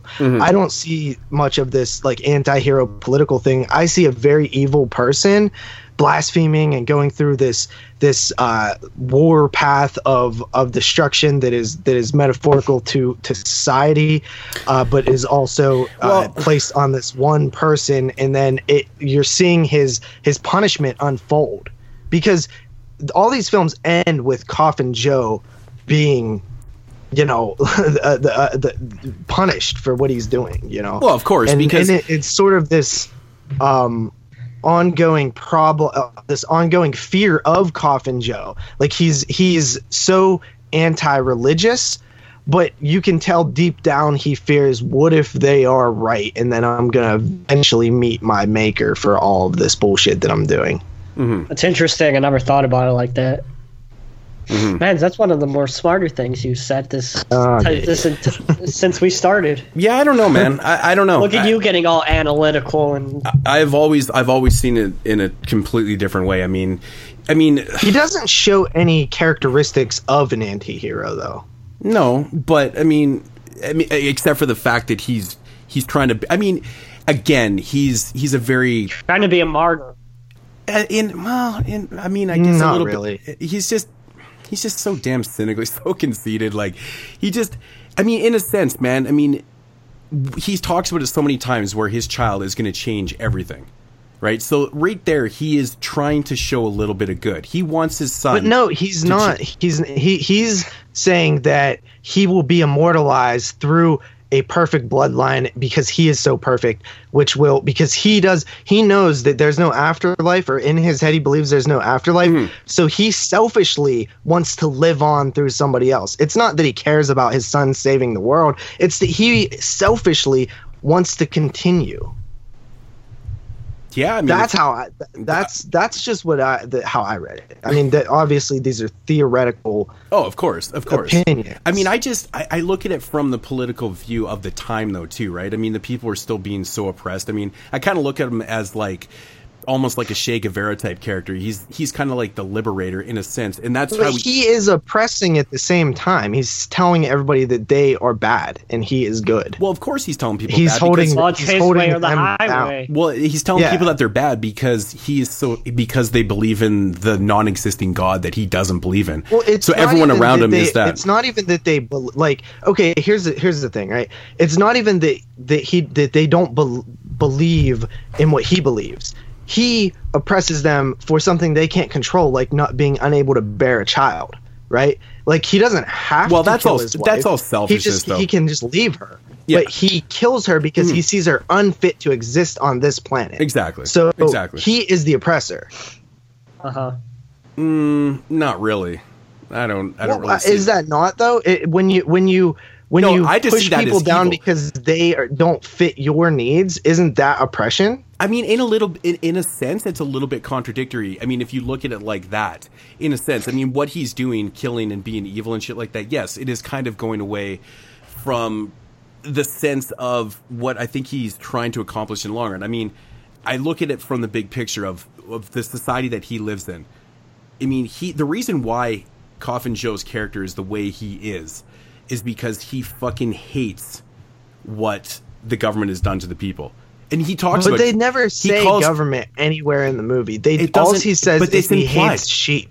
It's in, He hates people who are yes, religious. but that's he hates people. That, that's what they're talking that- about, though. That's it's It's it's a hidden message. But It's he totally also there, he also hates people that are just not genetically there, like somebody who can't have a baby, for Yeah, example. well, that- so why does he like the Hunchback then in the second movie? That makes Well, I mean that's because he's Well, he's just a servant. Him. He's It's his just- helper. it's just a it's servant. not like understand it's just a it's the same as having a hate butler. him, though, though? well, like like I honestly, Because- Coffin because Joe is a little bit using him. contradictory. He's a little bit contradictory, but I think but not a- necessarily because even people who hated black people had slaves that would do things for them, Mm-hmm. right? yeah. Like so, it's not like you can look at the butler or the the hunchback as a slave that is that, that's going to do his bidding or whatever like that. Like he doesn't have to like him. You know what I mean? So, but but it's it's not only that. Like he okay, he's anybody who gets in his way with anything, anybody who who uh, he sees as lesser than him. He doesn't. He he he hates. He despises. But he also, And but most- it's everybody though. It's actually everybody because he deems no, every. no, because he he he For the most he part- says like he says like that he sees the guy like beating his son and he's like he's like that is your bloodline like that's important and stuff. but he he does. So I mention, mean, there's a he, little bit he- there. but he does mention though. He does mention a couple times in the film that kids are the only innocent ones around. I mean, he even showcases it in part two. Is it in part two when the kid falls down? I think it's in the second one, and he kind of like caresses him. oh, he and sh- loves kids. and he shows and he shows that emotion towards kids and that's really Uh-huh. because he truly believes that kids are the ones that could probably turn this thing around and you know, Uh-huh. and that's just Save us where, all. That's where he's I coming just- from. I just it's it's See, Coffin I, like, Joe doesn't I find exist. it interesting that you Coffin Joe you doesn't see exist all that way. Coffin Joe doesn't exist in a in like our world, right? Because we have we can make decisions in this democracy. In Brazil, where the people were literally told that you have to believe in God, that creates problems within people. When you're told to do something that you truly don't want to do, your immediate reaction is going to be you're going to be a little hostile. and this Coffin was, Joe this is was happening in '64. Yes, yes, it is. Yeah, of course it was.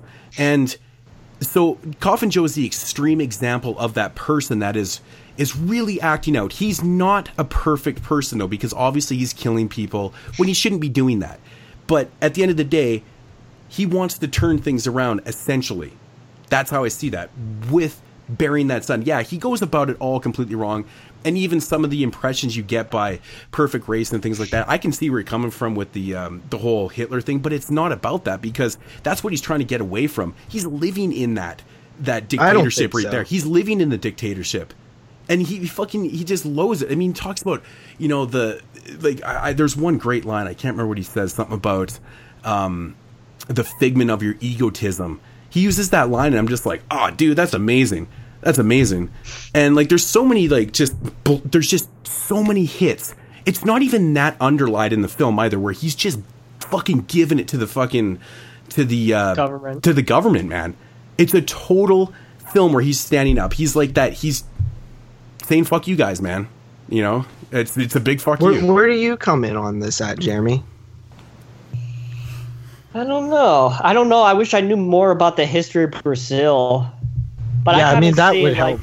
I don't like- really know anything. Well, I mean, pre-game, I looked it up. I looked up some of the stuff because while I was watching the film, um, even after I, fr- I finished the first one, I did just a brief kind of look up and stuff, and about. But I knew that they were in dictatorship and the military had taken over some time, and they were really corrupt. It was very, very corrupt.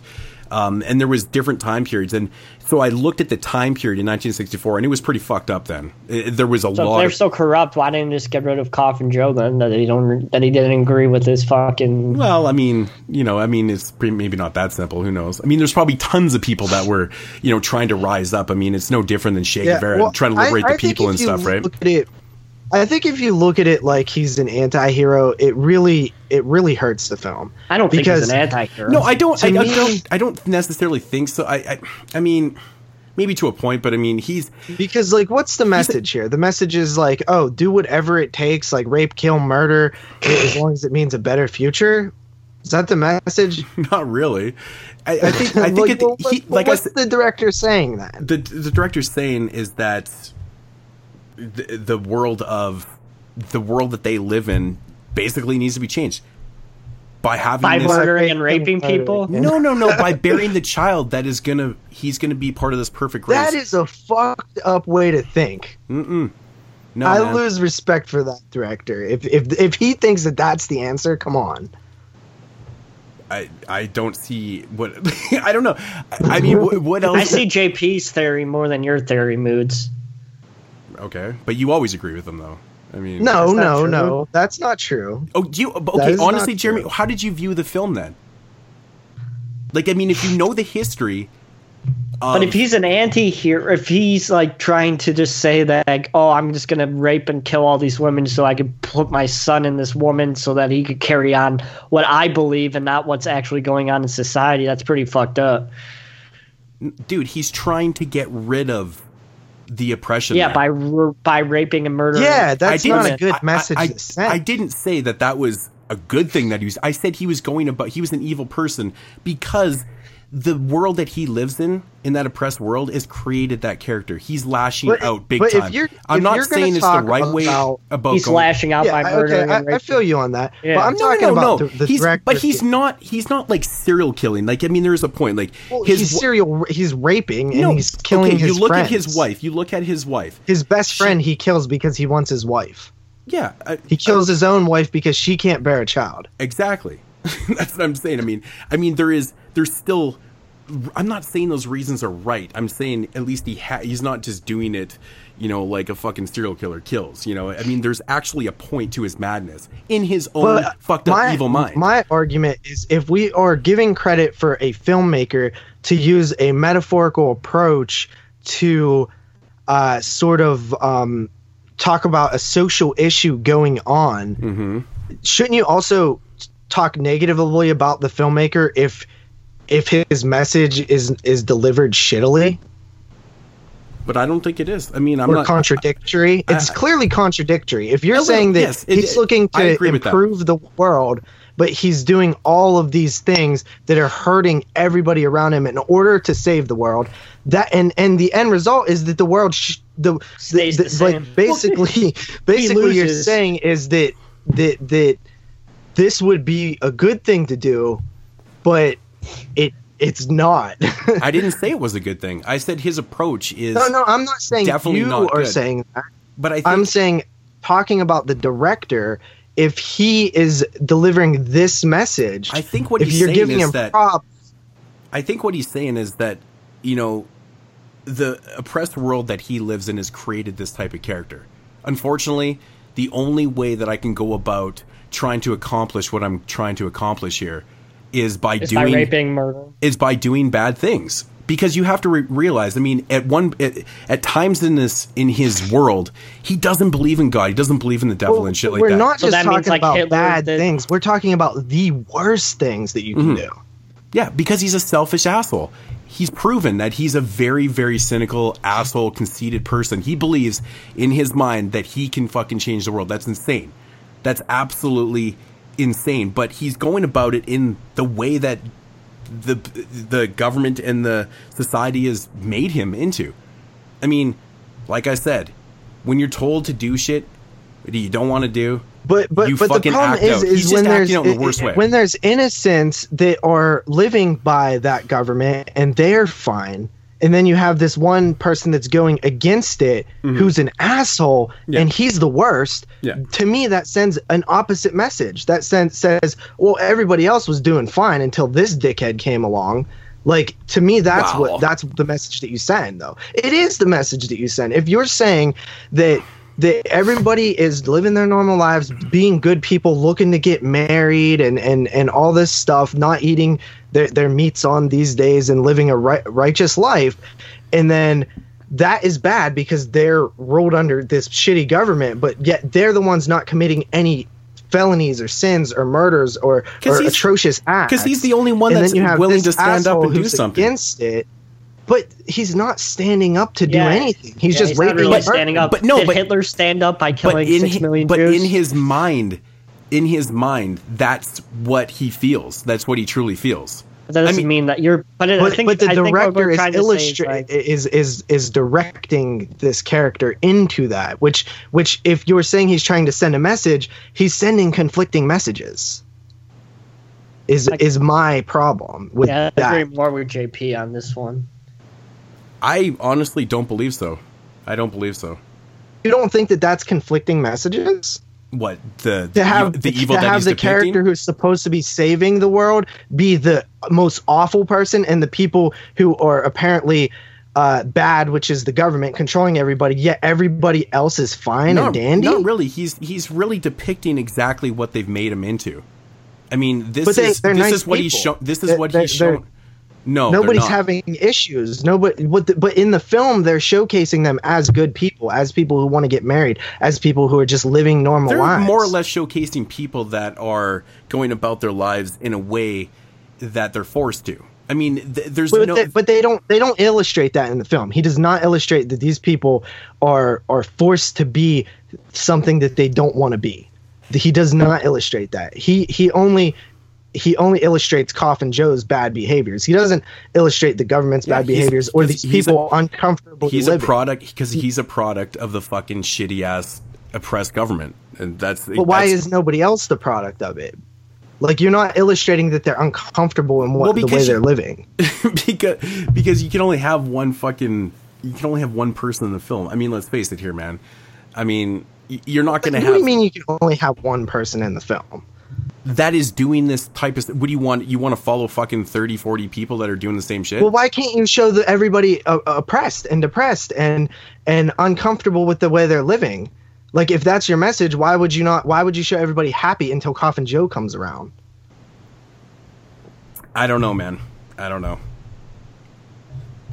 I don't know. But on another note, Coffin Joe, man, I'll tell you what, dude. Like he is a despicable ass dude. Like he, He's a son of a bitch. like when he's whipping that dude, and it's it's like he's truly getting joy out of like like haha, I'm better than you.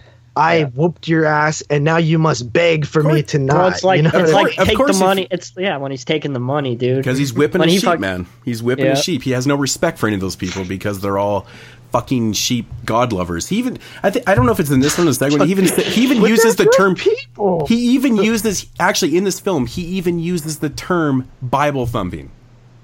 like all these people are pieces of shit because they are just following Listen, I, I, this I person agree.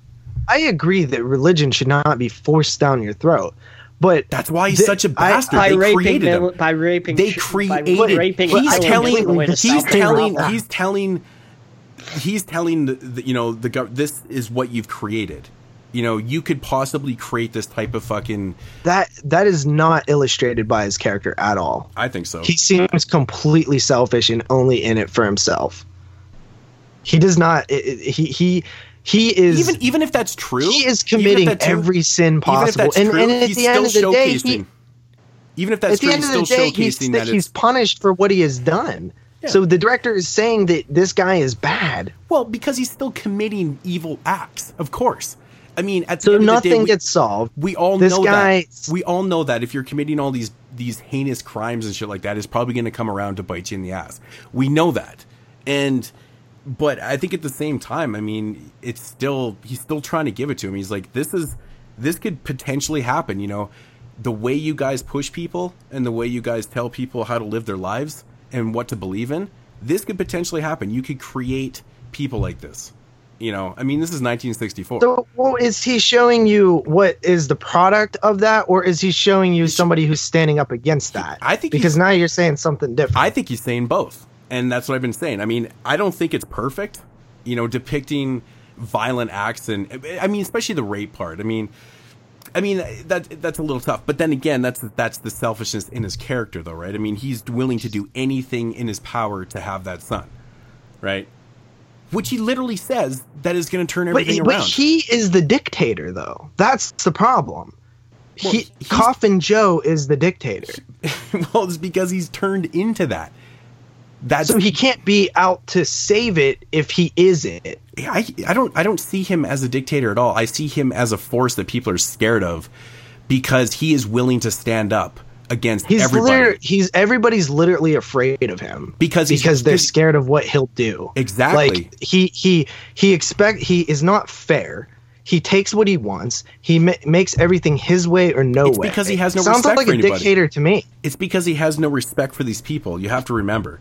I mean, he probably who knows. I wish there was a little bit of stories showcasing Well, there might where be he on comes the from. special edition Synapse versions that we have Oh, here. I'm sure there's you know, maybe special just a little features. bit of history No? of of his No. character and stuff Wow. like that. I mean, it would be interesting to show him, you know, kind of developing into this person. He's finally at the breaking point. He's like, "Fuck this! I'm going to be a force. I'm going to go about shit my own way. I'm not saying it's the right way, but." That's how I see it. I see that he's he's a broken person. Well, man. just like with the it blurriness, you're wrong. I no, guess, but seriously, I guess we'll find out about think that, right, the Jeremy? Director, I think that, Uh, Yeah, you you well, I you got think that the the director is is I, I think that the director motherfuckers i think the director really knows this character inside and out. I think that he he is projecting projecting some of himself and and maybe a struggle with temptation and religion into this character but at the end of the day religion conquers all or at least his god does like that's the message that i'm seeing from this and i think that you know, especially this guy being very from Brazil, Or you just like Brazilians are known win. for being very religious, huh? They're simply not known for being religious. Are you saying? No, I'm saying I'm saying Brazilians are, are very religious. So watch any UFC fight, and the first thing that any Yeah. Brazilian does is Yeah, make an JP. excuse and then love God. I'm telling you, is because that was, I mean, over the last 150, 200 years in Brazil, that's been for it. They've been told that they have to be like that. That's why so many Brazilians Well, I mean, are so religious. Catholicism always like that area, like like uh, Latin Americans and and and Spanish descent people are very are very Catholic to begin mm-hmm. with, like mm. like Spanish, Italian, like those those are are are very Yeah, not strong all those. Catholic yeah, and backgrounds. not all those countries were, you know. Wait, did you just say Or- fucking Latin America's Italian? What's no? I said Italians are also very Catholic. I'm just saying a lot of those countries were not All right. necessarily forcing their people to, you know, 100% be like this too. I mean, it's just like it, it's like the old saying, man. I mean, it's kind of cliched, but you know, sometimes people are product. I mean, you've even used the term before too. You've seen it in your life, in your everyday life. People sometimes become products of their environment, right? I think that he was the the way I see it. He's Mm-hmm. well, the person. I mean, nobody so be, would be religious if they weren't rela- raised religious. I mean, Like, it's obviously. about. I mean, we can't deny this, man. He is one hundred percent fucking against the religion. He he's the fa- the fact he doesn't want to believe in the devil and shit like that.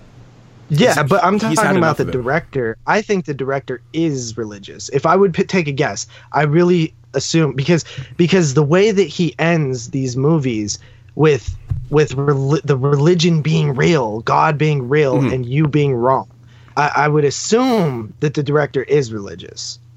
I don't know. It's tough to say. I mean, honestly, really I really. think the religious overtone's way more prominent in the next one than this one. Oh yeah, absolutely. And I think Yeah. that it's a further battle with that sort of um, inner demons and things like that. Yeah. But uh, do you guys want to get into ratings here with the uh, at midnight? I'll take your soul. yeah, Jeremy, say something. No, I went first last for what we watched. All right, I'll, I'll go first. Uh, I absolutely loved it and adored this movie. I thought it was great. Like I, I saw it completely different than Moods did, but I still saw like the message that I seen was still very powerful, and I really, really liked it for the reasons that I stated in the review. Uh, I, I love the religious overtones. Like I love that it's this battle.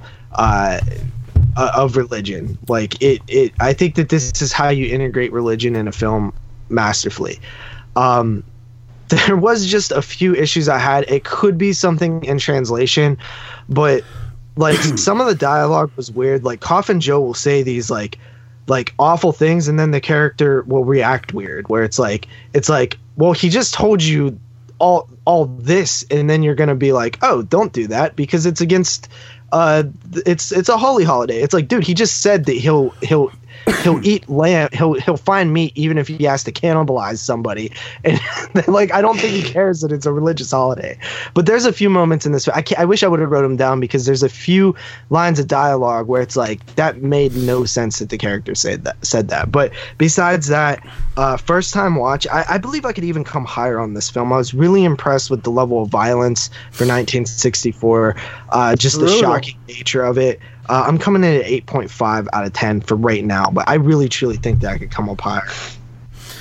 Yeah, man. Um, I've always said that this film is insanely shocking for the time. I mean, 1964, you didn't see a lot of this type of ah, this type of depicted violence, man. Like, I mean, just the rape and the pillaging and the killing and just it's such a powerful film, man. With all however you want to interpret the film, I mean, there's still the the religious fact, the religious facts. Um, it's uh, it's it's a crazy film, man. I see Coffin Joe as like he's so evil because he doesn't have beliefs. You know, he just he only has a motive. You know, um, I just he's such a fucking evil character, and it's crazy when you really think It- about it's it. one of the best, truly, like, to me, there seeing Phantom's that carriage, character, man. seeing that, but even Yeah. like, seeing any depiction of evil, like you see it in like a film we mentioned, The Omen, with with the the child, and like, like there's a, there's a difference between saying someone's evil and actually like seeing it, and to me, just acting the way he does Yeah, is more evil to me than like saying demonic prayers and or like I don't know, just like everyday acts of violence against your fellow man. He to me is much more evil. yeah, man. Like like. Like there's a great scene in the bar. I think it's during the fight or whatever, and he's like, "Well, for every person I kill, the price tag goes up." You know? Yeah. it's like Which is just- funny. He just But, says okay, shit like that, and it's like, was- "Fuck, man." Here's what I was trying to get at. I couldn't think of somebody, but Michael Myers, he's pure evil, right? Yeah, to me i never see an emote of evil it's just like he's a he's a he's a wandering killing machine, but like it's almost more soulless than evil. While Coffin Joe seems downright evil. You know mm-hmm. what I mean? Mm-hmm. Yeah, yeah. And I, I and that's what I love about it too, and that's where it comes back to being, you know, that product of that dictatorship, man. He he became such an evil entity, and I think that's what he's saying. You know, it's like you created me, man. This is you created all this problems by doing this to the people and me included, you know, but I'm to I'm to fucking I'm to fight against it. And and it just he does it in such a a violent hideous way. Like I mean, killing your own wife in the way he does because she can't bear a child is What just about his best friend? The best friend is more messed up. yeah, well, that's yeah, that's he kills his friend and rapes his wife, and and you know th- there is one part in the film, and I guess it's because he just has that type of presence. But after he kills his best friend and rapes the wife, she ultimately hangs herself in the film, and uh, she leaves a note, and she doesn't blame Coffin Joe for her suicide. That's because she thinks she's gonna get revenge through the other side. Afterlife. But yeah, does she, that's that's did- her prime motive. it's crazy, man, and and that's you know that that's one of those things where they they, they I honestly mean, if you they honestly if you believe that believe shit. it, then yeah. They honestly believe that. I shit, mean, you know, but I it- mean, I mean, she's right though. yeah, it's exactly I mean, what happened. I guess she was right in this in this instance, but uh, yeah, man, it's uh, it's a very powerful film, and I've. I think it's crazy. It, it's it's just one of those really nutty stories, very very powerful, and it, it's hard to believe that this Another thing that we didn't even talk about. Sorry to cut you off, but like set design and atmosphere. It's Oh, I'm getting there. fucking thick. yeah, dude, I love the atmosphere. Um, the atmosphere in the film is is like amazing. You can tell that this was probably shot like on some type of sets for the most part. Oh yeah, sets throughout. But Tons I love, but I love that type of feel though, man. It has that kind of enclosed, isolated feel that just feels small town because it's supposed to be set in like a small Brazilian town kind of thing, right? But it really does add to that. Um, really good stuff, man. Really, really awesome stuff. And wh- one of the coolest things I love is Coffin Joe's look. His actual look is just amazing. He, he's this Undertaker.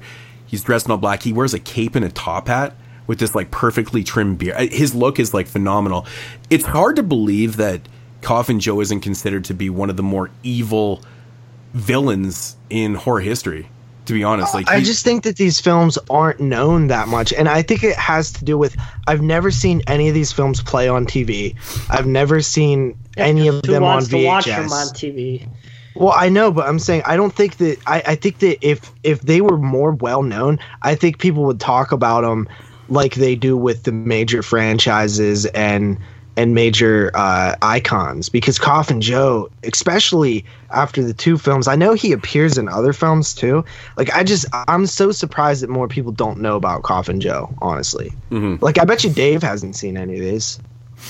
Yeah, but you know, Dave surprises me sometimes. Some things he hasn't seen though. Who knows? Who really knows? But yeah, man, um, great atmosphere, awesome. Really weird sounds in this film too. It's got like a very strange kind of.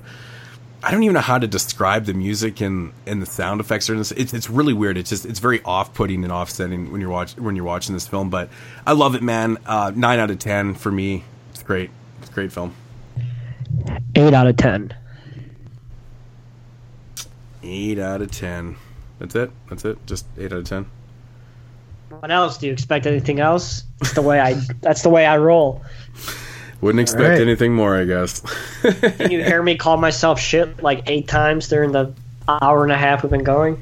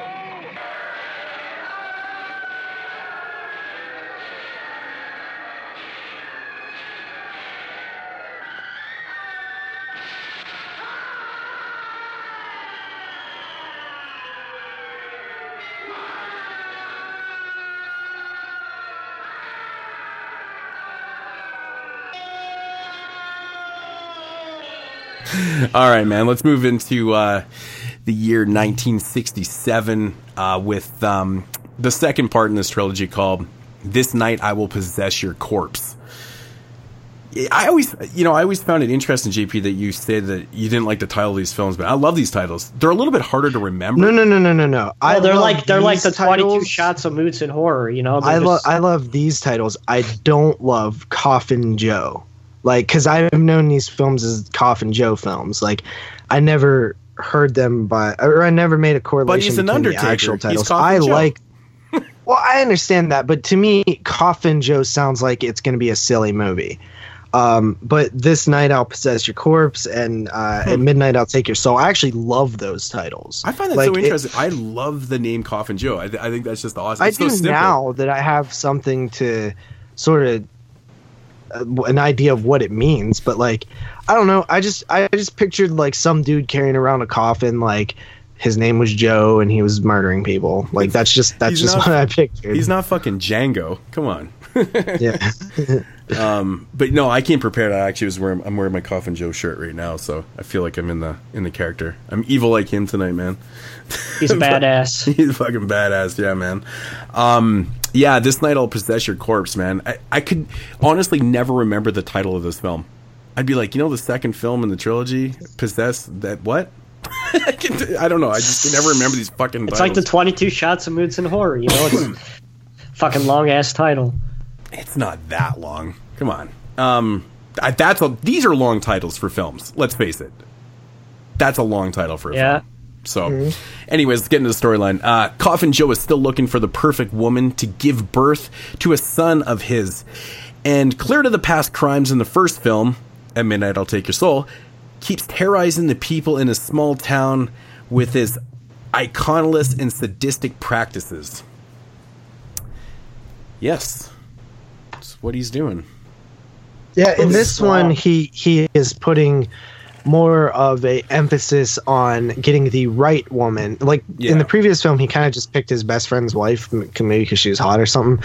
In this film, he wants somebody that is strong and has has no fear. Well, he did think- fear is he did think in the first film that she was the right one, but I know what you're saying. In this one, he takes it to a whole nother level and starts to do more. yeah. He thought she was the right one, but he didn't give an explanation or like any reason why he thought that. In So- this one, he makes it more of a point to to uh a, that to see women who don't exhibit fear and and things like that. I, I always found, I always found this so interesting. I mean, if you ended the first film the way it ends, you know, you would just automatically assume that Coffin Joe was dead, right? Yeah. he was dead. So in this film, they it, it actually starts out exactly where the first one leaves off, and it shows him not dead. I mean, in that same position, but it, it, I find it so interesting that it's always kind of interesting. I want to hear you guys' thoughts on this, but um, the same people that he was, you know, terrorizing and pillaging in the first film essentially nursed him back to health, even though they knew that he was responsible for all those crimes. They could have just let him die. Yeah, it, it honestly doesn't make a ton of sense, and I think it. I think it comes back to like, I want to do a sequel. Yeah. I killed off my character. I just got to bring him back somehow. but they just depict it like works. they depict it like in such a in such a kind of in a soft He way. It looks too. like his eye. He looks like his fucking eyes falling out of his head. It was Yeah. falling out. I think that's maybe what happened. I think maybe that's why I kind of think that maybe the film did better than than we thought maybe or something. Maybe it had some type of following. And he decided, well, I can make a sequel and shit, man, my eye was hanging out of my head. What am I going to do with this? But I think they took a, like a very soft approach because when they nurse them back to health, it's like there's it doesn't seem like there's a whole lot of bad and like they're really trying to just nurse them up to, you know, put them in jail kind of Go thing. back. Well, out. I, I- I think that I think again that that might be intentional to show like the good nature of human beings. That's- and that's how to I interpret it. highlight the despicableness despicableness of Coffin Joe. But even though I mean we're still humans and we know if if we know that someone's responsible for doing evil and heinous crimes, I mean we're probably going to do everything in our in our power to try and put this guy behind bars or do something even more drastic like capital punishment. I don't know, but it, it's interesting because like you know he, he gets better. Mm-hmm. Well, and I he mean, gets let you off would on these all assume these that, crimes, but- but the, like that. that's where the the film kind of fails itself in the in the start of the film. It's he, they just kind of let him go. You know, even though Yeah, they're it's, like it's definitely it's Well, definitely. they pretty much let him go in the next one. You know. That's well, I mean, but they did they have any evidence on him? Well, that's the thing. They said all the evidence, it was all insufficient evidence. They actually even say that too. All his crimes, or he was let go due to insufficient evidence. I was like, holy shit, man, he did a lot of crimes. Like, they didn't have anything on him. it's like, holy fuck, man. So, Yeah. so they ultimately let him go. And of course, he continues on with his, with, um, you know, his, like his literally pursuit of. does it like right away. Then it's like I hope Coffin Joe doesn't go stir up trouble, and it's like right Now- away he has like six women. now, the first. Well, no, he saves a kid first, though. yeah, that, yeah. That's, that's what I was He does about. do and, something. and you're like, good. oh, maybe Coffin Joe's not such a bad guy, and he changed it after all. Everybody's And thinking. fuck, Well- fucks up the dad. But he, but he literally says this though. He's like, children are the only innocent people. So of course, when that kid crashes, he kind of Yeah. nurses him back. But I, I just love it. I actually want to get your guys' opinions on this. When when Coffin Joe first gets released from the from the I guess now jail or whatever or court or whatever he was in. Um, you get introduced to Bruno the Hunchback. Fuck me, man. Yeah. It- it- the first time I watched this film, I literally burst out laughing at the, the Hunchback look. Like that dude looks creepy as shit. I don't know He, what look, it. he reminds me of Boris Karloff's character in uh, an old Dark House. Like he looks just like a li- that. he does. I, he probably based it off that, to be honest, right? You know, it's Yeah. very similar. But man, isn't his face like just so fucking creepy and Well, shit? it's it's like it's not a fucking fill-in film without a hunchback assistant. Well, that's It's, like, what I'm totally saying. universal. I, I feel like I 100% feel like rip this dude was hundred percent inspired by Universal ho- horror Big films. time, like, big Yeah. time. like It- there's so much like tonal. Like it feels like a Universal film at times. Mm-hmm. without the raping and the Oh yeah, obviously. I, Murdering and- nudity. A lot of nudity in this one. There's a lot of titties in this one. well, a little bit. I mean, it's. I guess it's kind of. I, it's for still, but you know. So my question is, you would you guys consider? Because I, I don't know how far back this kind of subgenre would go, but you know, in his pursuit of finding the perfect woman to bear his child, he is basically kind of turned the narrative into like almost like a torture film. It's like torture porn. Would you consider this to be like a very bit. early version of it? Because I mean, essentially, that's what he's doing. He's running these women through tests. I mean, honestly, I them. would I would kind of even argue that the first one has a lot of that. I mean, it does. I think Like, it's maybe not to this extent, but like. I mean, he's in a lab, dude. He's like in a laboratory with an assistant, and he's like torturing. it's like very torturous, man. It's crazy. But I just, I, I kind of laughed out loud at this, and I was like, I wonder if this is considered to be like the first like real torture porn type film. you know, I'm making an argument for it, anyways. But, um, I think this one's, I think this one's great, man. Um, you know, it's more of the same, but I do like the general idea of him getting very, very mad scientisty in this one. I think it's kind of interesting that you, you took this angle with it. Um, I do like that. I think this movie is definitely too long, though. I, I, I just, yeah, long. I was was gonna say that it, like this one definitely suffers from length because it doesn't have enough story to stand on to No, to it- tell it this long. yeah, it definitely doesn't, man. I mean, they do kidnap a fair amount of girls in this one to kind of keep the story going. yeah, but, it's just like kidnapped and then kill them in Well, some that's- other way. that's what kidnap, kill us. it's It essentially gets very stale repetitive. after a while. It's event. Yeah. Yeah. it's a, it's very repetitive in itself because there's really he, he doesn't seem to be getting anywhere. you know what I'm saying? It's Mm-hmm. like he just kind of does the same thing over and over again. And this one runs something like 25 or 30 minutes longer than the first one. yeah, it's like it's like an hour, Yeah, and I forty-eight think it's minutes. I think it's like 22 minutes longer, and I'm like, man, dude, like if, if you tighten this one up and and cut 22 minutes out of it and made it the same length as the first one, it would be perfect. Mm-hmm. And I will say this, like. I was not liking this one as much because I just feel like that it didn't have as much to offer until the depiction hell of scene. hell, and then I'm like, okay, this goes up like a full point for this. Like whatever happened to like fucking what's up with us watching weird ass hell sequences? dude, I love it. I love It's it. like this one Burning is so good. this- too. it's like, like, it's like this so weird kind of it goes to a color film. That's such Yeah. a artistic choice that I love. oh dude You know, and it it's goes from black and white to color when he's in hell. Like I'm like, oh shit! Like this is this like I'm like, dude, this Juan Marquette. What's his name? The director, Jose. Jose Mo, Moika. Moika Come on, man, it's your Marins. time. You should know how to say Yeah, it. like this guy got chops, man. Like, I like I haven't seen anything else he's done. Obviously, I don't know if he's done anything else good. I don't even know if you can get a hold of some of the other stuff. I have nine But, of like, his films. This guy should have directed like 30 movies because, like, I, I really like this guy's style and artistic approach to things. No, dude, his other films were actually quite good. Um, I mean, I have the like the uh, Coffin Joe collection that came out a few years ago, and it's got obviously these two films, and then it's got a documentary, and it's got a bunch of his other films. But yeah, he definitely does have his own kind of unique style, and he really. That's one thing about this film, though. I think that you know, from 1964 to 1967, you can tell that he became a little bit better of a filmmaker. Maybe not so much as a better editor, but you can tell, man, this one is a little more polished. It has a lot.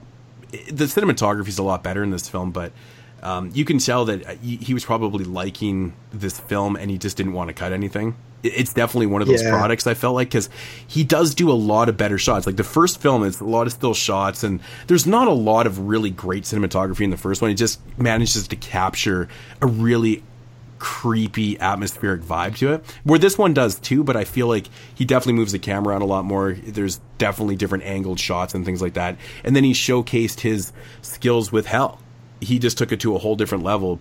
And putting it in color i think was probably the coolest thing ever because it really just it, it jumps out at you you know? Uh-huh. It's, it's kind of showcasing mm-hmm. that it's real.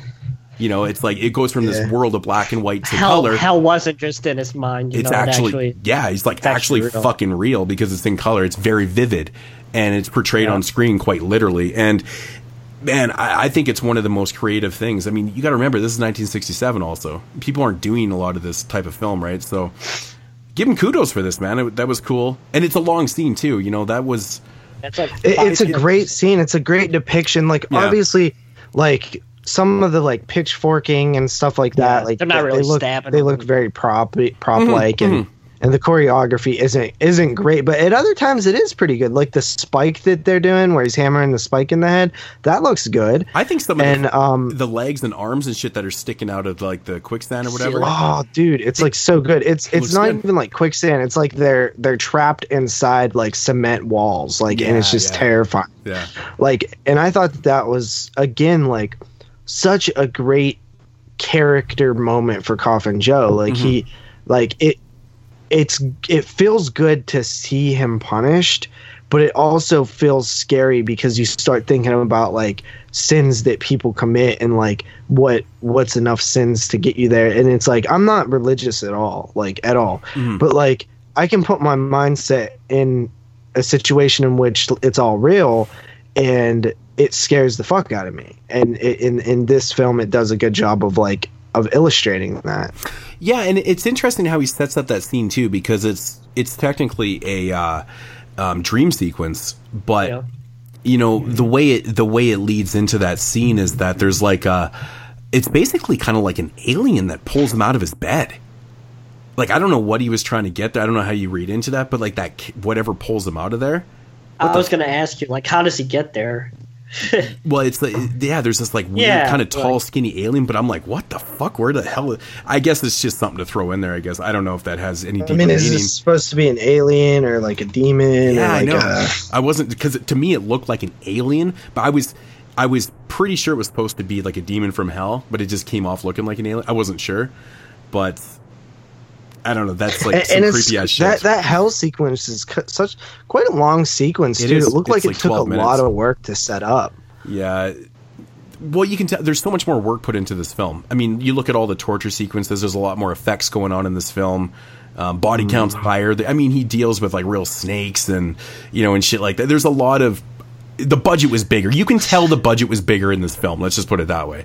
You know, Mm-hmm. so which you know it it doesn't you know it doesn't make it for worse. Sometimes you get a bigger budget and you do retarded things with it, but um, I don't know, man. I, I I think that's one of the coolest scenes. I'm I'm glad that you guys are digging these, man, because I actually was a little bit worried because I kept kind of pushing on doing this. I'm like, I wonder if they're actually going to end up liking these films, but um, No, I, I was definitely surprised by him. I, I didn't expect that. I mean, I, I thought that it was possible that I would like him, but I just didn't expect the quality that they ended up being. You know, Mm-hmm. Okay. I, I, I mean, I expected like shitty Brazilian, like kind of like. No, I wasn't expecting that just by the way people were talking about them. You know, No, it's probably because I'm the one that people have recommended always them. talked highly about them.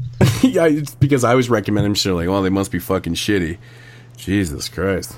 No, I just didn't know what caliber of movie they were. Like, I didn't know if they were like like obviously they're super low budget, but like.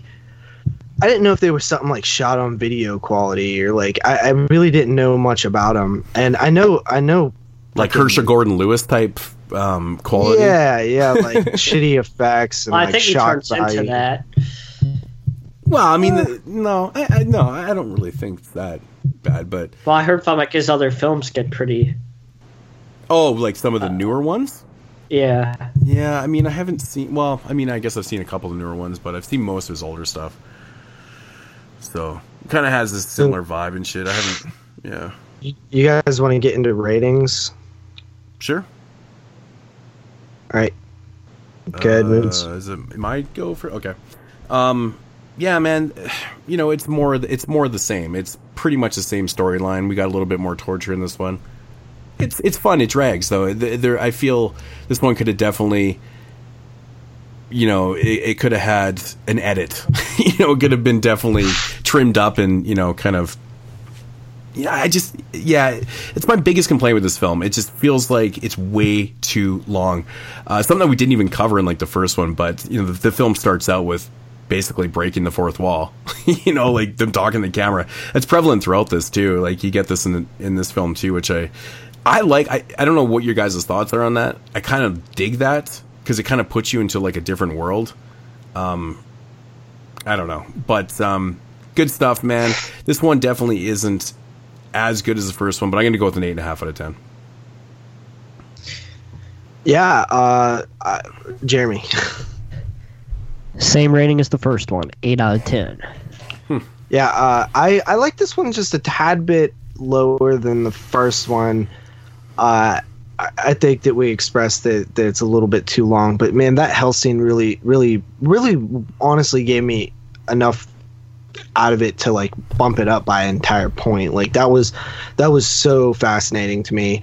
Uh, so I'm coming in at an eight out of ten on this one. I just feel like you know how I don't know what you want to call them, like the mob.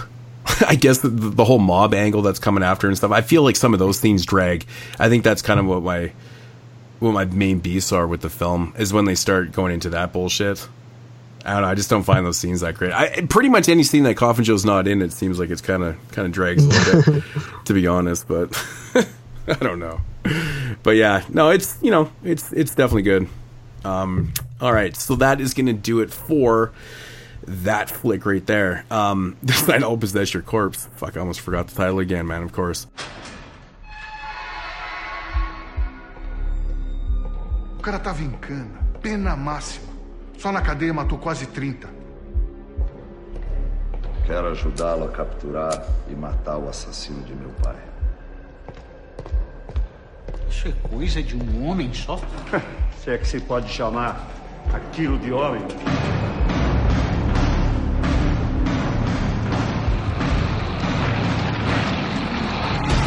Penso que eu estou vencido, enfraquecido pelo tempo.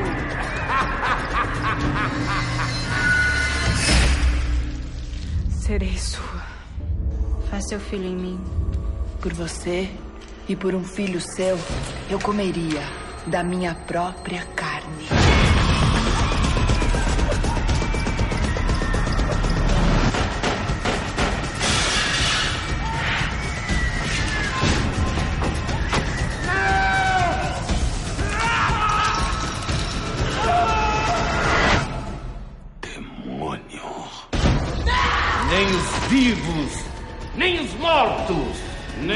A própria loucura me impedirão de gerar meu filho.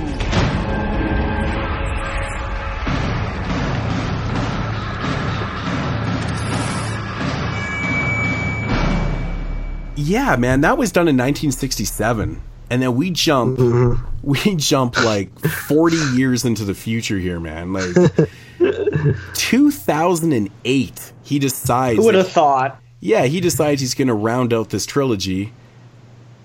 Forty years later, it's insane with embodiment of evil, and it actually kind of takes place in in real time. I mean, it, this one takes Yeah. place forty years after the events of the second film, which I'm a big fan It's of. cool.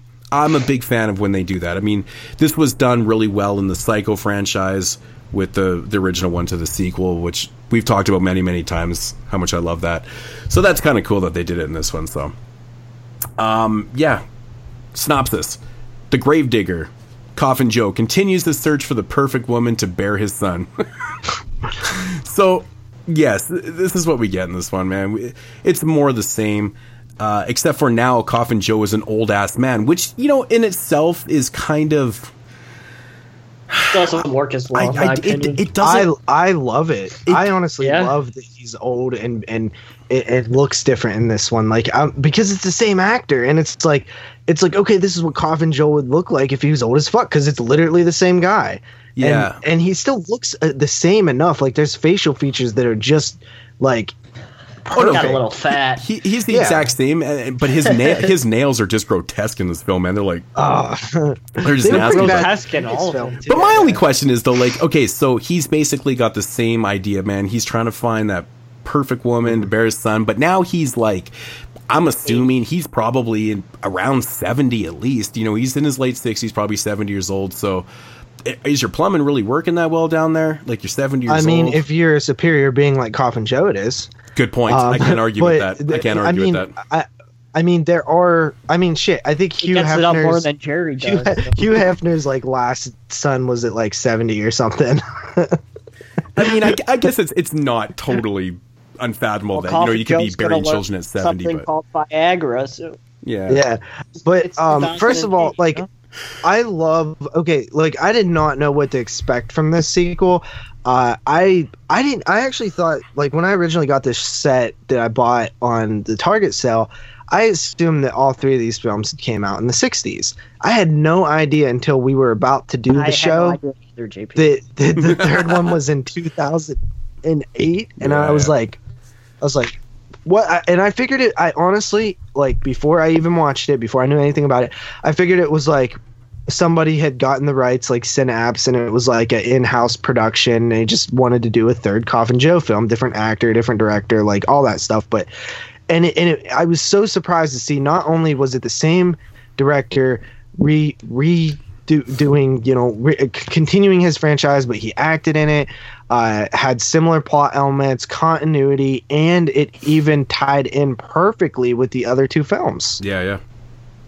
i, was that- so happy about Yeah, man. I mean, exactly. I mean, this one, well, I guess doesn't necessarily take place right after the first one, but it ties it in with like clips. I mean, they even they they have Get a you know, younger Well, actor. it, it, and not only does it tie in with clips, but it's literally the people from the original film haunting him. The original film's haunting him. Yeah, yeah. Years later, and it's like all the people that he had done wrong to, like again, like Christmas Carol style, coming back or, or, or something like that, and and it's it's I think that like artistically it was an amazing approach to make them black and white. Like that was so incredible to me. I was Mm-hmm. like this is awesome. And for the most part it's practical where they literally have like a white paint on people that make them look black and white. Yeah, yeah. Like even the knife that the knife and the chains and different things that were on the people at the time like like they painted them and stuff. And and to me when you're talking low budget films because this is definitely a lower budget film like you get that vibe you can tell and to do it in modern time and still to have like these like level of like detail and like the, this like creative output when you're you know held back by money like to me I, I i thought that that was really cool like and it made it made this film like much more enjoyable when I first i ever thought it would be when I first watched this film years ago when it came out, I was fucking. I had to rewind the part where they show um, how Coffin Joe doesn't die at the end of the second one. Right, because now, now now it's new footage with a young version of Coffin Joe, which is obviously Yeah, played by a yeah. different actor. But I'll never forget this, man. I, I was watching, I went, "What the fuck? They fuck he? That's so smart. He filmed that shit." And then I realized, I'm like, no, it's in fucking wise. No, it totally was like different quality. But the the actor, the actor That that, would have they been got, genius, the- though. oh, totally. But the actor that they got to play the young Coffin Joe looked identical to him. Like that was some good Yeah, ass good casting, job. man. Really damn good casting. It got me. You know, I was like, damn, that's pretty cool. But I, I think that's really awesome that he actually went that you know that went that extra route and did that. You know, actually showcased that, went out of his way to do the casting and do that shit. And, and so, and then it leads us into the modern day where. Uh, but I Co- like that. Like like he he pushes the boundaries with what he had, just like he did back in the day. You know, he he adapts to the new style of violent films that he was trying to show. Mhm. You know, back in the '60s. You know, that's what I like about him. Like he, he like he adapts to modern times. He just didn't. He just doesn't create a film that was, you know, pretty much the same. It would be cheesy shit And today. I, yeah, I mean, the first scenes when he gets out of jail shows Coffin Joe like walking through now Yeah, like high rise cities and stuff, and it, it's very interesting to see that. It even shows him yeah, yeah. see like some junkies huffing paint on the on the sidewalk, you know, just to kind of put and you can things in just see the distaste in his face too. He's like, ah, these Yeah. fucking heathens.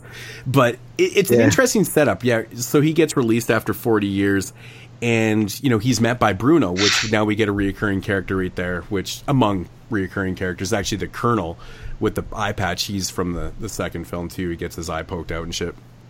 Who's Mhm. now on the fucking hunt to kill him because he's heard that he's out of jail. Um, but it, it's. Did you just fart, Jeremy? Is that a fart? no. Oh wow, that totally sounded like you tooted over there. Um, anyways, I digress. Uh, so I, I found this this setup to be so interesting. Like it's it must be Coffin Joe's legacy, or Bruno already had this thing set up. But as soon as he gets out, Bruno shows him he's still got like this dungeon type deal all ready to go and shit Mhm. like that. Eh, But there's people willing to be his servants already. And Yeah. right off the fucking hap, we have Coffin Joe testing them. If you want to be my servant, if you want to help me find this perfect woman, you have to pass this test. Pulls out a box of guns. They each take one, and he's like, "Splatter your brains all over!" And they all just pull the trigger, and of course the guns aren't loaded. They pass the test. I'm like, "Holy fuck! That's a fucking amazing start, man!" I was like, "That's so cool, yeah, I man." thought that was cool too. Yeah, So Yeah, I thought man. that was great. yeah, I just, and then you have that scene where uh, they give that chick the hallucinogenic drug, and he cuts off her butt cheek, and she like eats it for him, and I'm Dude. like, "Yo, this is fucked up, man." it's like a new meaning of eating ass, man. Yeah. Oh yeah, for sure.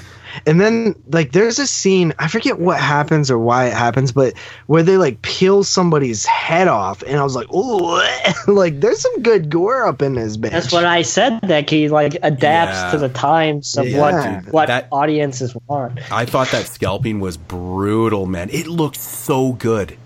It does. Like it did. lo- It really did look so good, man. Oh man, dude. Like there, there's a bunch of moments. I, I think. I think one of the most powerful moments in the film here is when he's fucking that one chick or whatever, and and uh, he had just killed her aunt, her aunts, right? And they're fucking Yeah. hanging above where they're yeah, the making blood love starts dripping and on it starts dripping, but then it starts like pouring blood rain and shit. It's just like it's a it's an awesome scene, man. It's a really awesome scene. It got me thinking. I was like, hmm.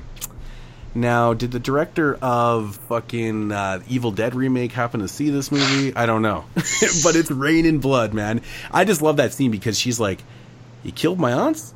Okay, well, let's do this." it's like, what the fuck? It's just his character's so powerful in this film. It's, it's crazy, man. How he just gets them to do this shit, man. It's pretty awesome stuff. But there's, I feel like he didn't try to overdo it and glorify the violence. I mean, this is more or less very in the vein of the second film. He's kind of torturing and killing. He's trying to find the right woman and stuff. But there's one scene in this film where I've never seen it before. This is the only film I've ever seen it in, but it's involving a rat and a vagina. And just Oh thought- yeah, that was fucked up, dude. I, you know what? There's a I lot get a vibe. that I get. I get fucked fucked up, up. man. I get a vibe of like this is like a like he reminds me of like a Henenlotter. yeah, This director, he really does. It's interesting. It's interesting, but yeah, that, I, f- I feel like that was just wow. That was that was hardcore, man. That was fucking hardcore. Yeah, yeah. Rated NC seventeen, right? Yeah, uh, yeah. There's, uh, you know, and I was very, very happy, you know, when I first saw the film that it wasn't like low budget CG. I think that would have just completely destroyed this I film. know, man. I, I know. Uh, Like I was like watching this movie. I was proud. I was like, this homie went and 40 years later is like, you know, I'm gonna dust off the old uh, uh, top hat and I'm gonna make a new Coffin Joe film. Mhm. And then he he completely made a Coffin Joe film. Oh, like 100%. yeah, it's modern. Yeah, it's a little bit different, but it feels like a Coffin Joe film to an extent. It like he doesn't betray what he did before. It's not covered in CGI and bullshit. Like it's like, oh wow, like th- like he put effort in and made another Coffin Joe film 40 fucking years later. Bravo, dude. Mm-hmm. But he adapts to the times. That's what Yeah. I love about him. I, I really love that too, man. There's a great scene in this film where he's walking through the graveyard and he has the vision of, uh, oh shit, what's her name? Is it Laura? Or uh, which? Who? What's the character's name that hung herself? But anyways, he sees her in the in the uh, in the graveyard, and I just the way it looks, man. Oh, dude, it's fucking creepy Yeah. as shit. Like the way he reacts to it too. He's just he, he actually looked terrified in the film. Too. He's like, shit, that's a real flashback from like 40 years ago, kind of thing. But I, I just love that scene. I thought it looked fantastic, man. But I'm just glad, you know, that this film didn't dumb itself down. That you didn't take the easy approach, and they actually kept with the practical effects and shit, man. It's it's awesome, man. But you know, again, this one still has those. It still has all those themes, man. It has themes of you know the religious factor and stuff. I mean, there's one character in this film, the the dude that has atheist like literally tattooed on him and shit like that, right? So he's still spewing out that that whole shit um, to the fullest, really. I mean. Christ, dude. I mean, there's a lot of hypocrisy in this film too, though. I mean, when it really comes down to it, I mean, see, the, the, I've always had problems with this when you have religious figures in films and they're willing to do things that you just would not do in real life. Even though Coffin Joe is is an absolute bastard, evil being, you're not going to have a fucking priest go or a father go out of his way and try to set up a killing like or even do the killing himself. There's so much hypocrisy in that. I mean th- this religious figure is you know when you're part of religion you're supposed to be not committing sins right so i've always had a little bit of problem with that because they depict that character in this film and they show him wanting blood and i'm like dude like you're a fucking father, dude. Like you're a priest. Like you should not be even considering this, you know.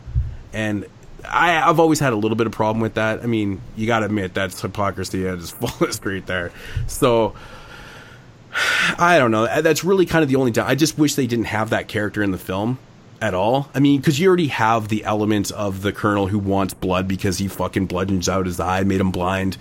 You know, all these years Mhm. later and shit. You already have that that you know that type of um you know that battle right there you know that's going to happen you don't need this priest and shit it kind of kind of annoys me even though the priest was connected to you know a family member that had been killed before and stuff but i still feel like it even showing that is just maybe he's showing how corrupted is there i don't know what he's trying to do with that but it's just the way i see it anyways what are you guys thoughts No, I agree. I agree.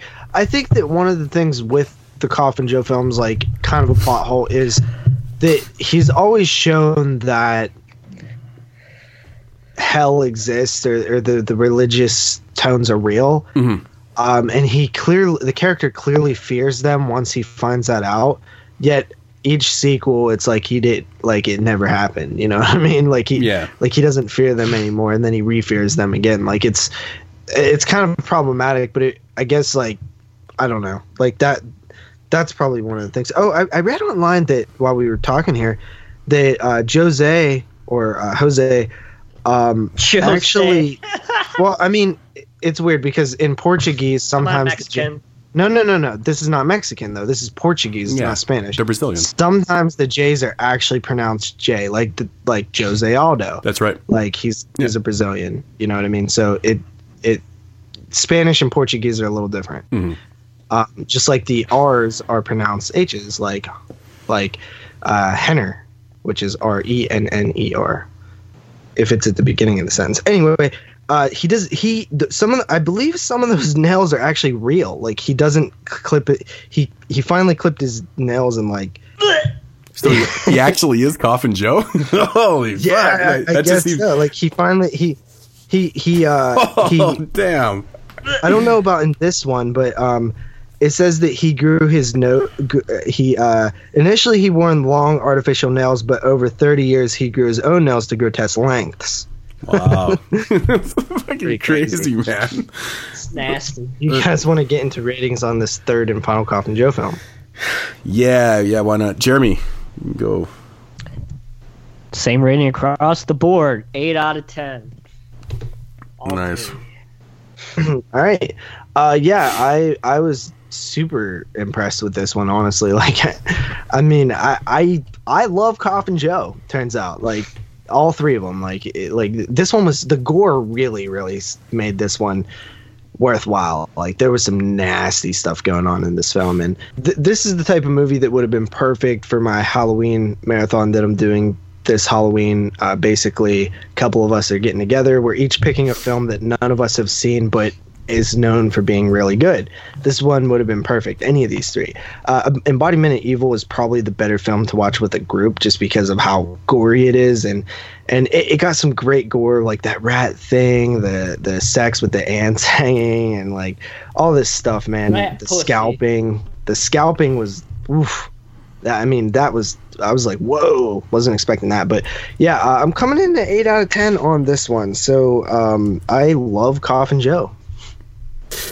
Yeah, man, I'm I'm really happy to hear that. I wasn't 100 percent sure if you guys were going to dig these films or not. Uh, when I was watching them, I'm like, I don't know, man. I just didn't know.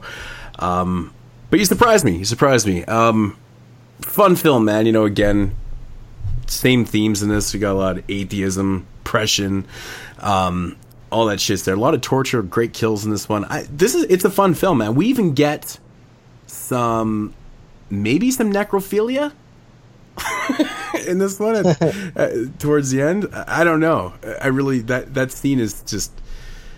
I- I don't know. I really don't know what to think of that. It's just bizarre. But uh, I'm right there too, man. I got it rated at eight out of ten. Also, I think it's uh, it's definitely one that you could probably enjoy with a few beers and just watch the gore, man. It's good shit. so that, Coffin Joe was a blast. so that is going to do it for the Coffin Joe trilogy.